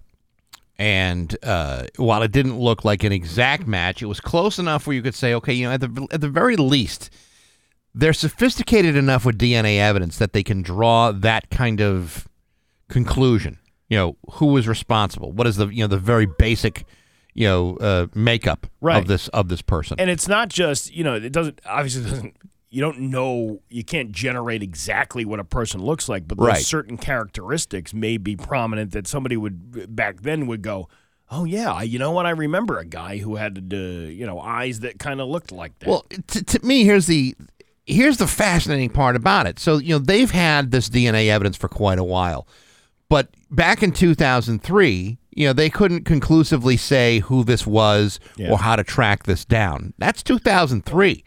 You zoom up, you know, a number of years. Here we are, 2022. And Gulluni say, "Listen, we have your DNA. If you if you're out there, just know that you know, justice is going to be served." And the thing is, they now have the sophistication to take that DNA evidence and track who your family may be, Yep. who you are related to, and then they ask questions. And it, you know, to me, the sophistication of this science is so remarkable that you have to applaud, you know, Anthony Gulluni for making these kinds of, you know, advances work for justice. Right. I mean, it's just it's unbelievable what they're able to do. Now, while the sketch, uh, as we were said, didn't crack the case, so to speak, Gulluni said it helps investigators uh, cull down a list of suspects in the Ziegert case. While the circumstances in this investigation are different, he said he hopes releasing the sketch will revive memory of Shayna Price's murder and reinvigorate the cold case. You're you- you're basically trying to make when you, something hasn't been talked about for 30 years. People tend to forget. People tend to, you know, maybe they were in the area. That, maybe they did see something, and that's kind of like, you know, jogging your memory and see if you can you can find something. Well, it's pretty impressive. The other thing is, I mean, you know, they have they have the DNA evidence, but they still have to create a case. So even if they're able to track this guy down, they have uh, maybe they know a name, maybe they know where this guy may be, maybe they have that and haven't uh, you know released it to the public. They still have to make a case beyond the DNA evidence to support where he was or uh, you know what he was doing or his connection to to the victim. They, I mean, they they, they have to build an entire case in order to, to, to prosecute correctly. So I mean, it's just it's it's one very powerful tool in a toolbox loaded with very powerful you know tools as well. We're gonna Unbelievable. We're gonna see if we get the DA on the show to talk about all this. Yeah, I, I would love to talk to the guy. Harvey Dent. That's what I called him at the uh, marathon. Did he like that? That's not a bad thing to be. You're No. the DA in Batman. Uh, Dom, the, Dom Batman. Dom, Dom, I'm Batman. Oh, you are Batman. Yeah. the uh, recent uh, killings in Idaho are stirring up serial killer rumors. Many are drawing a comparison between the Idaho killings and Ted Bundy, but Bundy has a local connection to New England. How about that? I don't know why it's 22 does this story about it. I don't know. It says Ted Bundy and his New England roots, right? All right. Uh, the quadruple killings in Moscow, Idaho, are still under investigation by the FBI and the Moscow police. While the police remain tight lipped, many are speculating on the similarities between these four killings and Ted Bundy's bloody killings in the Chi Omega sorority house at Florida State University. Both were described as frenzied attacks with extreme violence. John Henry Brown, criminal defense attorney to Bundy, recently told Fox News he thinks the randomness of the attack stands out and draws similarities between the Bundy attacks. The rage against women that carried through Bundy's killings, Brown said, was evident in the Idaho killings. Here's where the New England thing ties in. Serial killers are not just in the Midwest and southern parts of the country. Bundy has a connection to New England. Born in Burlington, Vermont, at the Elizabeth Lund Home for Unwed Mothers in 1946. That's the most ridiculous statement I've ever heard. They're not just Midwest and in the South. They're everywhere. No kidding. Yeah, no kidding. Yeah. Uh, and then they go in Springfield, Stewart Weldon was arrested in 2021 for a series of murders and charged with 39 counts of kidnapping, aggravated rape, and decent Yeah. assault and battery. Alfred Gaynor was no prize either. Yeah. Yeah, well, they, they mentioned that. Other notorious silly, serial killers in Massachusetts include the Boston Strangler, the New Bedford Highway Killer. Ooh, that sounds like a good one. Yeah. Uh, the Giggler. The Giggler? I have never heard of the Giggler. I've heard, and then Alfred Gaynor and Gary Lee Sampson. I've heard of those two. Who is the Giggler? Uh, let's see. Okay, here we go. Here we go. We got some information. The Giggler. Uh, serial killer Kenneth Harrison began his Boston murder spree that would span the course of three years in 1967. His fir- his first victim was a six year old girl who had accepted a ride from Harrison while he was working as a Boston cab driver. Harrison somehow convinced the child to exit the cab with the promise of a piggyback ride on a bridge. Uh, Harrison allegedly flew into a rage and thrust the girl over the bridge into the water. Her body was found almost two months later on a popular patch of beach, and her death was ruled accidental. And then when Harrison claimed his second victim, he would also acquire his Batman villain like moniker, the Giggler. On June 15th of 1969, Harrison was drinking his uh, way to oblivion in the various bars and adult clubs in the mythical. Have you reading this along? I am, yeah. I have to like edit myself before I. I don't know who wrote this. Uh, the gentlemen's clubs in the mythical downtown Boston den of sleaze known as the Combat Zone. While at the Standard Zone dive, uh, the novelty bar, Harrison joined ex-Marine and city employee Joe Breen on the shuffleboard court, and the two drank and uh, and carried on together for the rest of the evening. After Breen's pals came back to the novelty to collect their friend after checking out a few more of the zone's watering holes, Breen and Harrison were gone, and that's because Harrison had already taken Breen out back to the novelty and smashed his skull in. Damn! Nice leaving, fella. Leaving the 31 year old face down in a puddle of dirty water.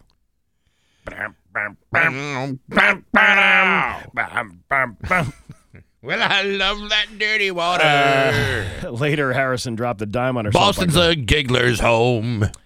He dropped a dime on himself by calling the Boston Police Department switchboard in the early morning hours of June 16th. Uh, They go on, but I don't know what what is the giggler part. I don't understand how he named because he was laughing with the guy. Uh, I don't know. Maybe he was giggling when he called the cops.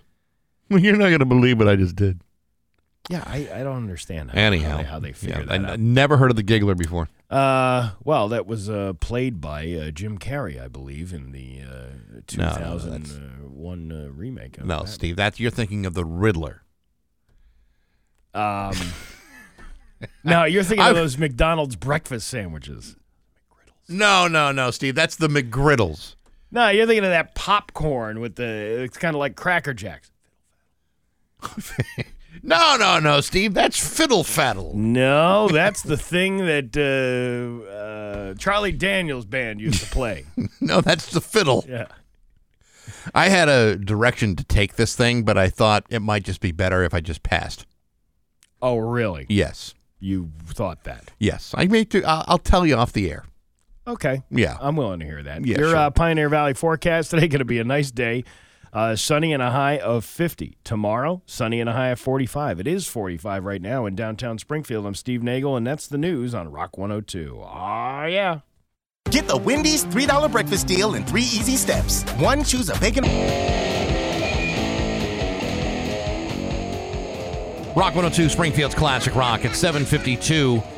And Ozzy with Bax and Nagel and Rock 102. Uh, sunny and nice day today. High of 50. Tomorrow, uh, more of the same with a high of 46. It is 46 right now in downtown Springfield. Rock 102 bringing you New England Patriot football all season long. Monday, the Patriots are on the road to Arizona to take on the Cardinals. The pregame show begins at 5.30. Kickoff at 8.15. Bob Sochi and Scott Zolak will be joining us in just a few minutes. We'll bring you all the play-by-play action. The Patriots play here on Rock 102. It's that benchmark noise guitar riff that you hear every day. Now hear this with Bax and Nagel on Rock 102. Just trying to add a little uh, pizzazz. Oh, I know to what you're doing you know doing. what I'm saying? You're selling it. know what I'm saying? Uh, oh, yeah, here's something we haven't talked about in a while ranch dressing. Here's a toddler getting her first taste of ranch dressing. Do you think she'll like it? I bet she will. What's that? Ranch. Oh, I love it. Is it good? Yeah. Ah, how cute is that? A little kid likes ranch dressing. You know, if we uh, didn't have Zolak coming up, I'd uh, I'd wonder what everybody's best ranch dressing stories would be. Oh, well, you know. You know, this show has evolved. We, we don't have time to talk about that stuff anymore. It's too bad. What about Italian? Yeah, Pep- right. What about peppercorn ranch? Yeah, there you Nobody go. talks about that one. That's huh? the truth. Uh, here's a clip number two. Police in Oklahoma are looking for a person who robbed a convenience store at gunpoint while wearing a mask that looks like a literal football. It's actually pretty funny looking. It's this big giant football. Like like a like a Stewie Griffin kind of head. Yes, Yeah. very, very Charlie Brownish. Uh, like, uh, well, yeah, more like a Stewie Griffin. You're right. They believe him to be a younger, short, stocky male, and have asked for any tips to catch him. But this is the this is the kind of thing that uh, people get away with because it's so outrageous. Yeah. Oh, this is the Saturday Night Football theme. I don't even know why I was playing that. That wasn't even Oh, a okay. clip about the story. Oh, it's just a story you're throwing out there. Yeah, yeah. I don't know. I feel like I am back in the ranch dressing day. it's good to go back every once in a while, It- isn't it's it? good to dip your toe But- into the into the past. But yeah, they did. They have the video, the YouTube video, the guy like running up to the counter, telling you know, pointing a gun and telling him uh, thing. But it's like, how can you not laugh at that? That's funny. How It's do you like not this see over- that coming when the guy walks through the door? Well, I think he. Uh, I don't know. I, mean, I don't know how you not. Well, you probably see it coming, but you're, you're probably your situational awareness is like, what the hell is this guy doing? What the hell is that guy doing? I don't know. I have no idea. Uh, well, let's get to an actual clip. Okay. All right. Yes. Uh, a Michigan man who allegedly made anti-Semitic and racist threats to people at a preschool and a synagogue last week pulled his pants down and mooned the judge in a separate case. Here is Judge Regina Thomas acting, uh, reacting to to Hassan Chokr, showing Chokr. showing his backside. I want the record to reflect that while the court has muted uh, the defendant's microphone at the Oakland County Jail, he appears to be yelling and pointing at the camera. And now he has removed his pants to show the court his backside. So I'm putting him in the waiting room. Oh, all right. putting him in the what? Put him in the. I, I don't know. What you want to hear it again? I want the record That's it. size. So I'm putting him in the waiting room. Put him in the waiting room. Oh, in the waiting room. I thought Yeah. like the, I, I didn't know what the hell she said. The wedding room. You know, if uh, you were trying to make your case that uh, you are innocent, I would think dropping your pants in the court of law probably work against you. Well, maybe he was just checking out the penal system.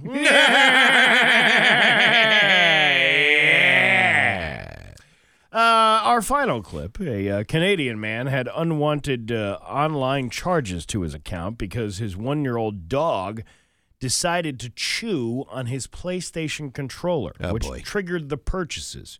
Here's David Murphy talking about his puppy uh, Zoe and uh, when those charges started racking up. I have a one-year-old lab shepherd, and who likes to uh, get into things that are left alone. So this all started with things being very quiet. So I went to check on her, and she had uh, did a number on one of my PlayStation controllers. I go back to my desk, and I get these email alerts start popping up.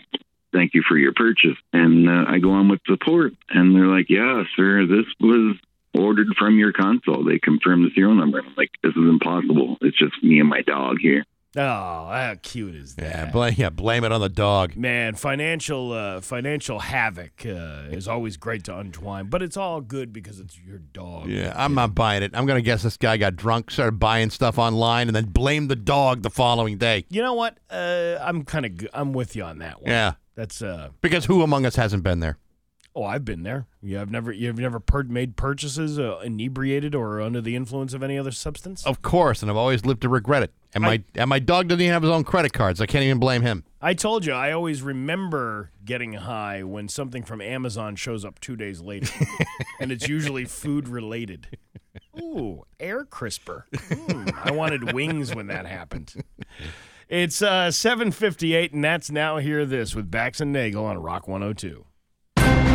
New England Patriots football. Every game. An 11 year contract with the San Diego Padres worth $280 million. What were the Red Sox offering? I believe their offer included free parking and a $25 gift card redeemable at any Boston area Cumberland Farms. Other than that, they pretty much let this guy walk right out the door where he will stay for the next 11 years. Now, you might say, Paxi, how could the Red Sox let this happen? And what sort of hapless crap show are the Sox going to be next year?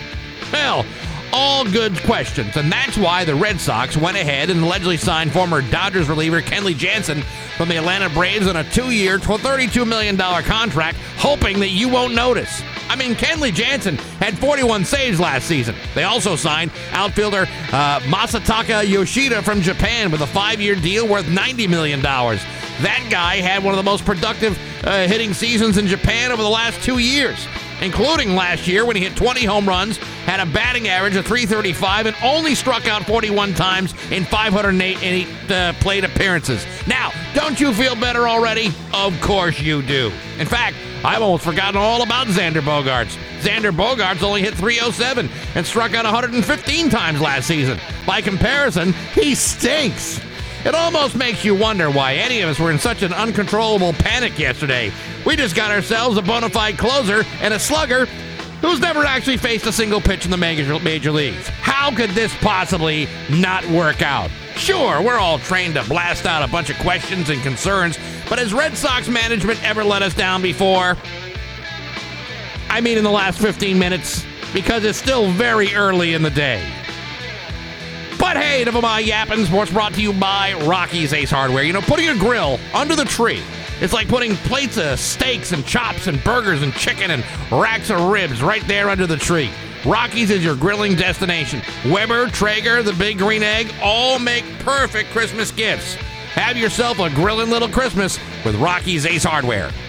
I'm back. That's my view from the couch. Rock 102, Springfield's classic rock. Rock 102, Springfield's Classic Rock. It's 811 and ACDC with Bax and Nagel on Rock 102. Nice day today, sunny and a high of 50. Tomorrow, sunny and a high of 46. It is 46 right now in downtown Springfield. Man, I'll tell you, nothing says excitement like watching the 6 and 6 New England Patriots take on a team that's actually worse than they are. On the phone with us right now. It's Scott Zolak, brought to you by Bud Light, the official beer sponsor of the NFL. How you doing, Scott? I'm doing great. Are we sure about that fact? No, I'm not. I'm not sure about anything anymore because uh, it seems whenever I feel good about the team, it always seems to turn up uh, right in the crapper. Oh my God, I can't! I can't believe it's another primetime game, another Monday night. Um, I'll call it a massacre, but you know, you're putting us on full display in front of the country, and uh, it's time for them to play well. Well, you know, I mean, it's uh, the tough part about it is they the offense is really, really struggling, and lots of questions are being asked, and they're also being asked Yeah. by Mac Jones. And I think, you know, what you saw the other night against uh, against the Bills. You know, here's Mac coming out of that game and saying, "Hey, you know what? Maybe I should be coached a little harder." That's a pretty bold statement for a young quarterback to be making against uh, Bill Belichick and his staff. Yeah, that's that's the damning comment for me that I took away from that night is, in essence, he's telling you I'm not being coached hard enough. I'm not being coached well. Uh, and that's coming from a guy that had Saban, that had Brian Daboll, that had you know, Nick Sarkisian down there at um, uh, Alabama, and then of course you had Josh last year, who coached him really hard, held his hand basically, and now he's running a much simpler offense, and it doesn't seem like he's being coached that hard from what he says. So uh, it's very telling that your young quarterback's asking, please, you know, be harder on me.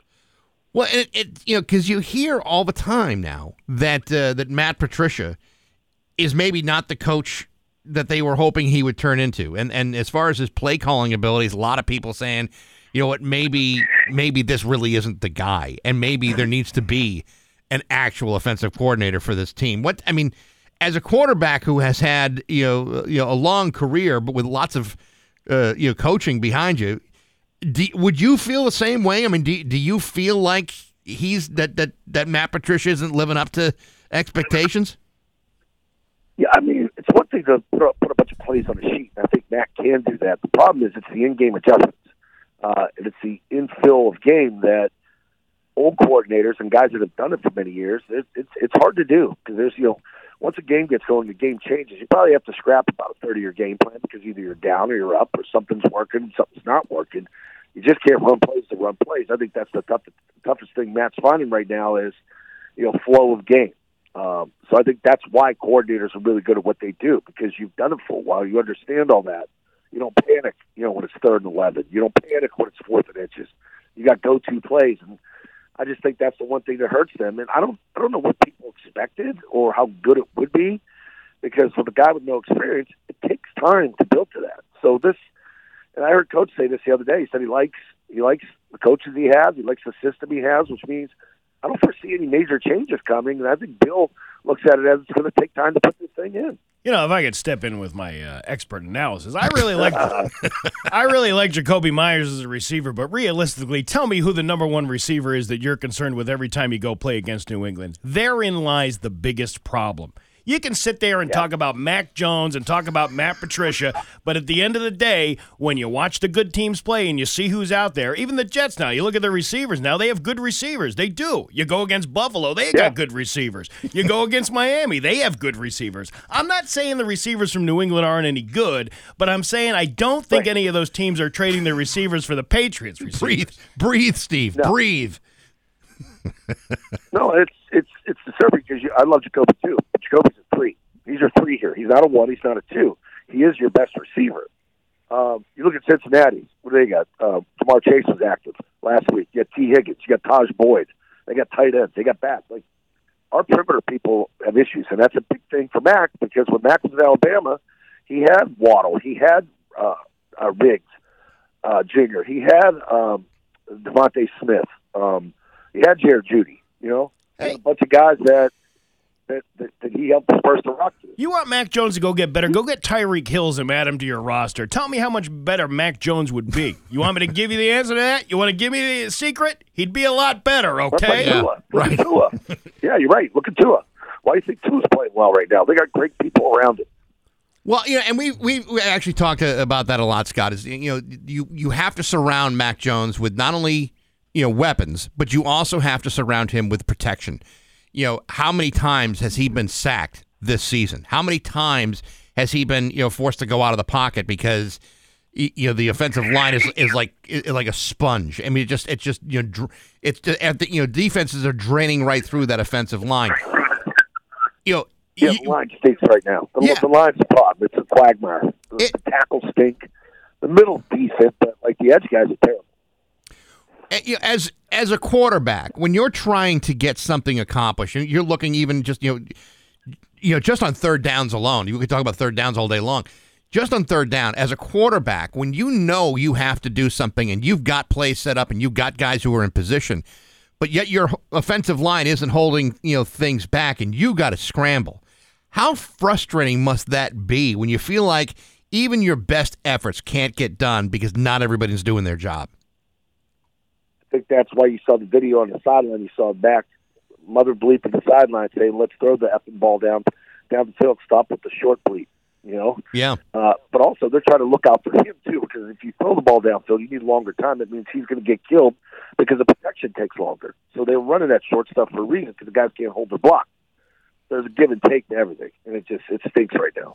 This is uh the, the the game against the, the Cardinals. This is the third primetime game that you've had to, to cover in a row now. That's uh that's Oh, a little uh, that, it's got to be it's got to be brutal for you guys.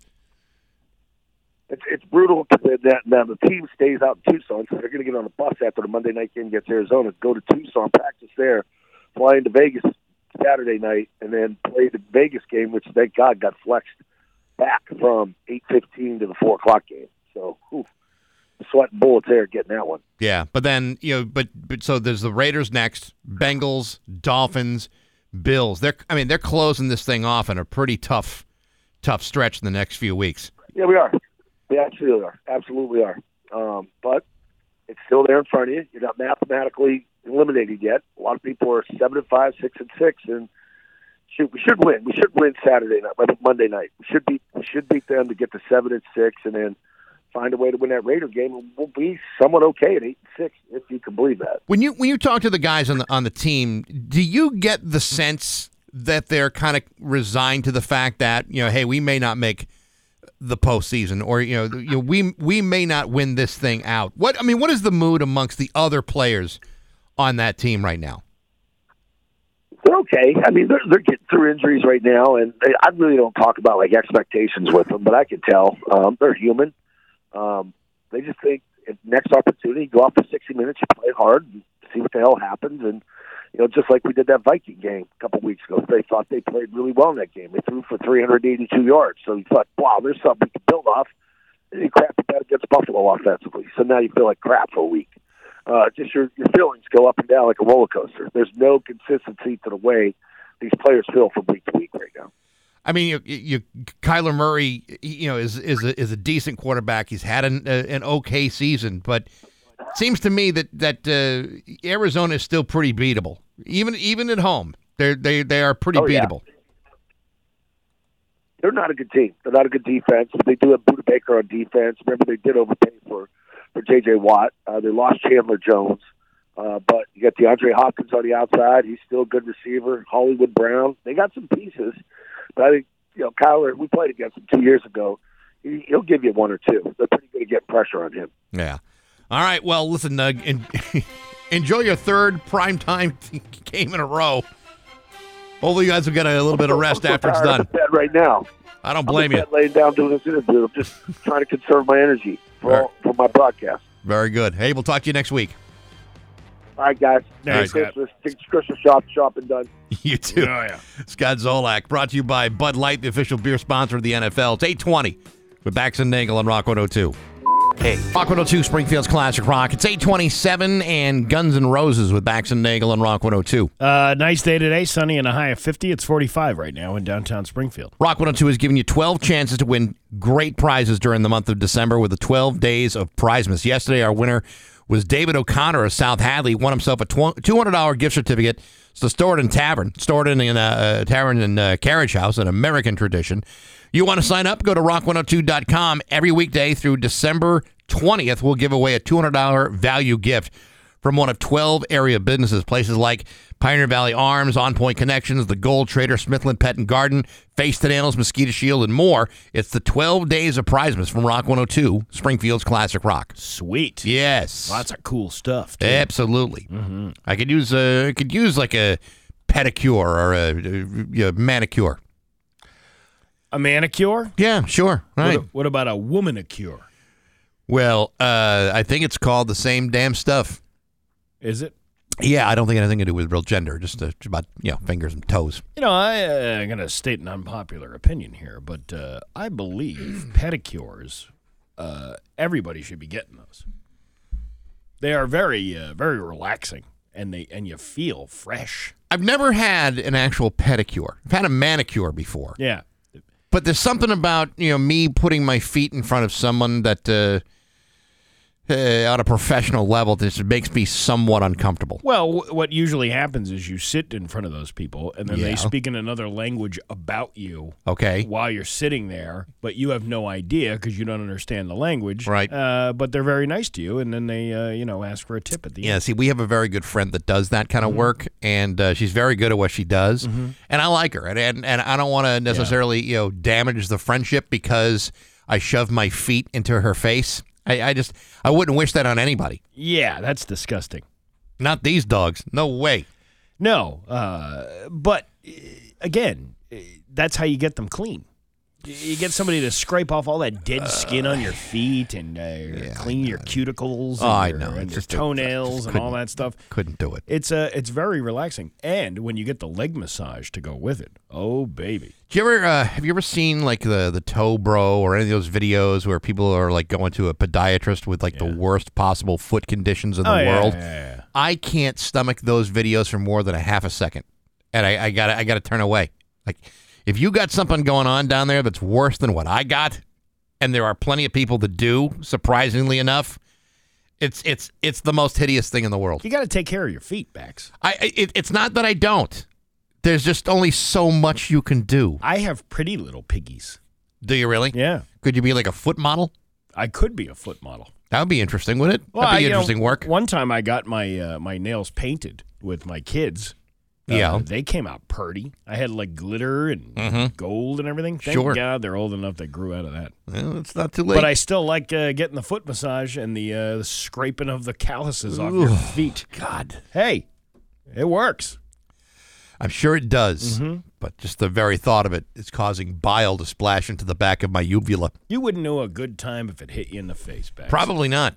You're probably right about that. It's 831. News is next to Rock 102. If you're an 833 with Bax and Nagel and Rock 102. It's time for news brought to you by 413 Pro Tint. For tinting in your vehicle, home, or business, call 413 Pro Tint Springfield today. Here's local radio icon Steve Nagel. Thanks, Bax. Northampton uh, crews responded uh, to an early morning house fire at 325 Kennedy Street in Leeds. Two people were at home at the time. They were transported to a nearby hospital for smoke inhalation. Amherst, Westfield, Deerfield, and Hatfield crews responded for the mutual aid. Uh, the house is completely destroyed, uh, but luckily everybody is okay. And uh, we'll give you details on that if we get them, which I'm sure we won't from the local news station. Well, they've already given you about as much as they're ever going to give. I don't. I just don't like when they say we'll update you, and then they you never hear anything about it ever again. No, they didn't. They never do. At least have a kid going. What happened to that house? It's gone. Okay, that's it. That's the follow up. At least uh, you could say that. Do they ever update those stories on those like uh, those scrolls at the bottom of the uh, of the screen and say like update? You know this story. They can just easily do that. I've never seen that happen before. They that'd be a perfect opportunity rather than interrupt their you know their laundry list of fluff pieces they got to do to to fill out the news. I call it the rabbit hole news. What they basically do is just tell you to go to their website, and then when you go to their website, it tells you to watch their TV show at uh, nighttime. You just keep going around in a circle. It's like a big loop. Yeah, I hate to break it to you people. We're already going to the website first. A South Hadley man is accused of murdering his stepfather in September and then trying to set the house on fire. Lori, Lori Loisel, spokesperson for the Northwestern DA's office, said that officers responded to 37 Lawn Street in South Hadley on September 9th after police were called by a home health agency. When they arrived, they found seven year old David Weiss Sr. dead and evidence of recent burning in the home. Loisel added that investigators applied for a criminal complaint and were granted an arrest warrant on Wednesday for 35 year old Craig Weiss on one count of murder and one count of attempted arson of a dwelling. Uh, we hope that this development in this case will uh, quell any concerns of the community while also providing some answers for David Weiss Sr.'s family, said the DA's uh, attorney, Jennifer Schul, in a statement. An arraignment for a date for Craig Weiss has not been determined yet because he's currently being held at the Hampden County House of Correction on unrelated charges following an arrest in, on September 10th in Holyoke. So he wasn't just a, a jerk on one day. It's possible he'd been a, a jerk for a number of days. Yeah, it sounds like he was a he was a jerk all around. Can't help stop people from being jerks. No, no, you can't. A 32 year old cold case has turned hot, and the Hampden DA's office is now calling for the public for help. It was December 26th or in 1990 around 7 a.m. when a Springfield Parks and Rec Department foreman arrived for work at Blunt Park and found a woman's body. That body was identified as 17 year old Shayna Price, and it was determined that she was sexually assaulted, beaten, and strangled. Uh, District Attorney Anthony Gulluni said, We do not forget victims of homicide. Accordingly, it is our mission to seek justice for these victims of homicides and their families. Uh, on Wednesday, Gulluni, along with Price's family, announced they need the public's help in this cold case. I need you to help us, Springfield. Help us, uh, help us, United States. Help us, whoever you are. Find this person because we need closure. We need to be able to move on," said Laquana Price, Shayna's sister. Gulluni released sketches developed by Parabon Nanolabs that used DNA from on Shayna Price's body at the time of the murder to develop a picture of the suspect. One sketch used the same technology and predicts what the suspect may look like now. Now, again, we talked about this last hour. They'd used this uh, in the Lisa Ziegert case. Yeah. Um, that DNA thing, but it didn't necessarily identify Gary Schara, but it also eliminated a lot of other people that they had on the list. Well, it it did, and you know, I mean, many of us all know that there were other people that were you know potential, you know, suspects or people of interest in this case. That this eliminated a lot of that, and and that was that was a good thing. But it was what they did after all that, which I find to be really fascinating. I mean.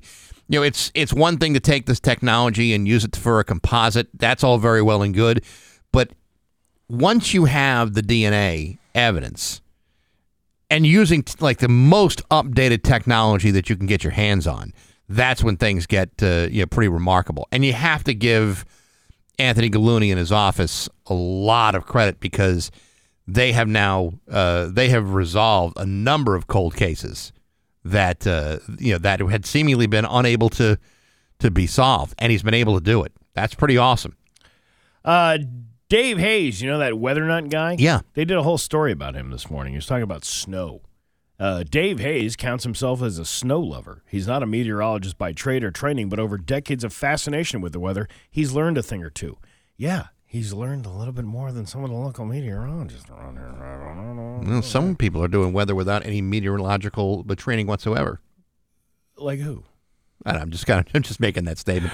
I have no real proof or backup of that. One of those lessons, based on his meteorological chops and more than 30 years of residing in the Pioneer Valley of Western Mass, is this. Compared to its neighbors to the east and west, the region just might be the most disappointing place to be around for those who love to watch a heavy New England snowfall. Hayes, a Hampshire County resident, is a Western Mass unofficial weatherman, and there's a territory he's sketched out for a number of reasons tends to receive diminished snow compared to the Worcester Hills or the Berkshires. He says uh, from Greenfield on the northern end of the valley, the region extends south down the I 91 corridor to Westfield and spreads eastward towards Wilbraham before connecting back north to Greenfield, forming a triangle, a no snow triangle. I'm all for that. Well, I mean, how many times have we have we seen those storms come through here, and then like all of a sudden there's nothing because it went all the way around us. Yeah. and never even went through the area. You know, when I first came to town, and you're talking about mid '90s, right? And I'm living in Westfield, and I'm uh, you know living right off of Route 20, like right in the middle of Westfield, right?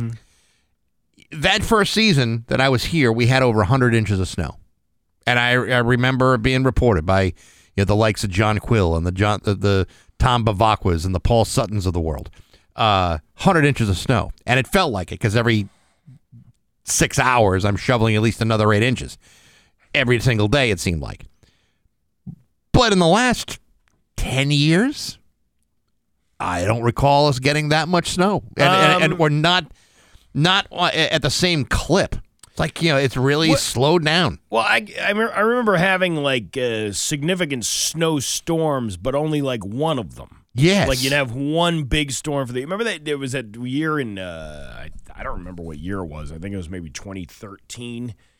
There was this like that blizzard like conditions. Yeah. you couldn't even see two feet in front of you, and it happened just like overnight. And then Right. you go out to the driveway, and the snow was all the way up to above the car. When you can just see the little antenna sticking out and the top of your ski rack on a vehicle, you know it snowed a lot.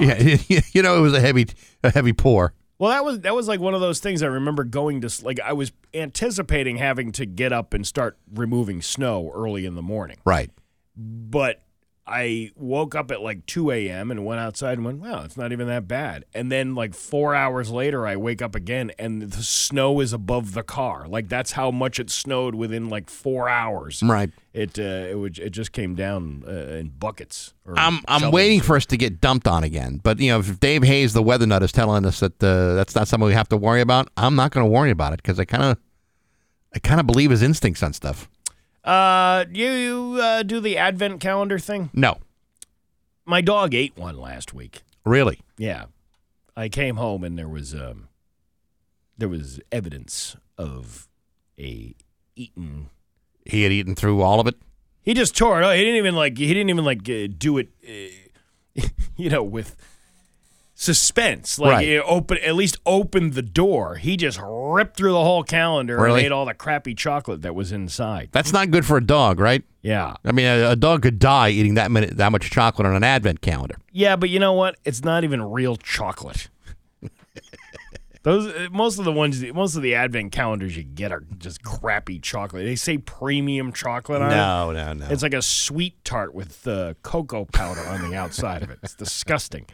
When you open the doors of an advent calendar, you may not uh, know what you're going to see inside, though. But uh, spoiler alert: one of them might surprise you with a little salmonella. Hmm? Really? Yeah, the East Coast store Lidl is, avo- is voluntarily recalling their 8.4 ounce Favorina branded advent calendar premium chocolate with creamy filling because the candies may be laced with salmonella.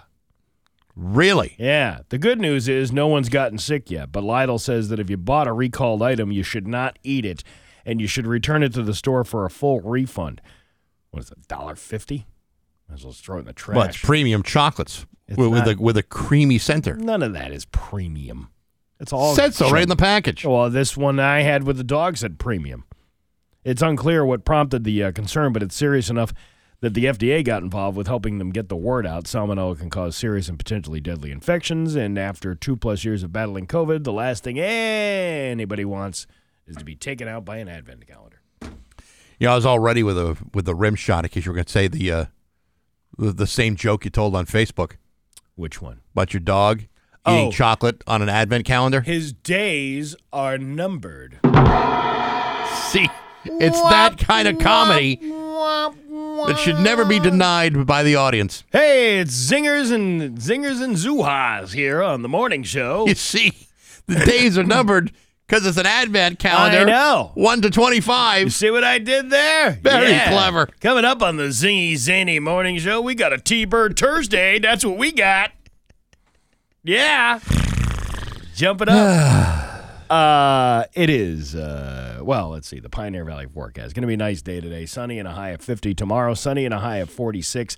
It is 47 right now in downtown Springfield. I'm Steve Nagel, and that's the news on Rock 102. Aw, yeah. Rock 102 Springfield's classic rock. It's 851.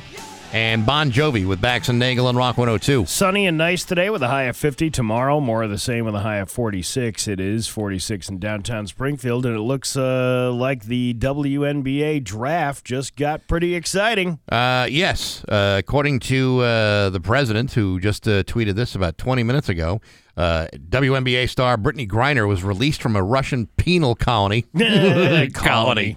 on uh, Thursday and is coming home to the United States in a one-for-one prisoner swap for convicted arms dealer Victor Bout and a player to be named later. Oh, that's an even trade. That's an even trade. Absolutely. The exchange took place uh, this morning in the uh, United Arab Emirates after uh, the president gave the final approval for the swap following uh, weeks of negotiation. Of course, this is all pending a, uh, a physical and I believe a drug test. According to uh, CBS News, I was going to say, uh, you just got released from prison, Brittney. What are you going to do? I'm smoking a big fat blunt as soon as I get off that plane at JFK. she's probably rolling a bunch of them on the plane right now. Yeah.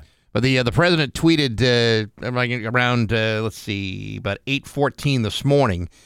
Uh, moments ago, I spoke to Brittney Griner. She is safe. She is on a plane. She is on her way home, and she is going to spend the weekend getting so. High. get blasted. Because why not? Why the hell not? Well, are you? Are you? you she, she doesn't face any charges here for any of that stuff, right? No. I mean, I'm sure she probably has some uh, explaining to do with the WNBA, but um, She's been in custody Yeah. in Russia since February 17th. And, uh, you know, I mean, I, I know I probably wouldn't attempt international travel uh, with uh, vape cartridges uh, containing marijuana concentrate hashish oil in her luggage. I would that would not be something that I would do. I keep my hash oils at home while I traveled. you keep your hash oils on your person. I don't know how many times I have to tell you people that. That's that's one of the uh, classes in the Steve Nagel College of Knowledge. Yeah, You don't bring your hashish oil on an international trip to the Olympics. Yeah, because you know I don't know uh, how you uh, how you see it, but I don't think the Russian government is all that forgiving when it comes to uh, that sort of thing. They haven't really they haven't really cracked the code in the whole cannabis uh, culture like Hey, like we've all embraced here in the states. You didn't hear uh, Vladimir Puntang uh, singing uh, "Because I Got High"? I was going to release the girl, but then I got high. I wanted to get that convicted arms dealer back, but then I got high. So I killed off half my staff, and I know why. Hey, why? Because I got high. Because I got high. Because I got high. Bop, bop, bop, ba-da-da. Uh, today happens to be a Thunderbird Thursday. Were you aware of that? Uh, it, well, it is Thursday. It and, is- Uh, we do like the Thunderbirds. So, We do. Uh, yeah. They are uh, taking on the Milwaukee Admirals on Saturday. Now, Oh, they suck. they do. They're not anywhere close to what the Springfield Thunderbirds are, but so you can almost guarantee a win. I can't guarantee a win, but if I could guarantee a win, this would be among the teams that I would say Thunderbirds should beat them. Four tickets on the ice for Saturday's game. You get four hats, four koozies, and an Eastern Conference Championship mini banner, which looks like the real banner, only smaller. Mm-hmm. And you can win all of that if you're able to pick up your prize by five o'clock tomorrow, mm-hmm. and you're able to be the 10th caller right now at 293 1021. It's a Thunderbird Thursday right here on Rock 102 Springfield's Classic Rock. Well, now you have to wait a minute because then I got to go answer the phone after we do this. And, Yeah, we could we could and we could drop out of this real quick. you want to drop out of this? Yeah, you Let's- got you got to count all the way up to 10. That's going to be very taxing. That's a lot for me to do. I hope people recognize the hard work I'm doing around here. Oh yeah, he had to count. How was your day today, Steve? Oh, I had to count all the way to number 10. And then one time we had to do that twice in one show. I recall one time we put Steve up to caller 10 and 11. But he it- needed time off. But it still doesn't beat my personal Vietnam where we had to actually record the caller when they called. You remember those oh days? Oh my gosh. I still get PS- PTSD oh. every Oh. time I think about having to talk to a listener The- that won something. The anxiety over the editing to make it sound like this person was standing there the whole time. Only to only to hear from the winner. "Well, what else you got? There's always somebody. There's always somebody, but this is a good prize. Good luck to you. It's 856 on Rock 102.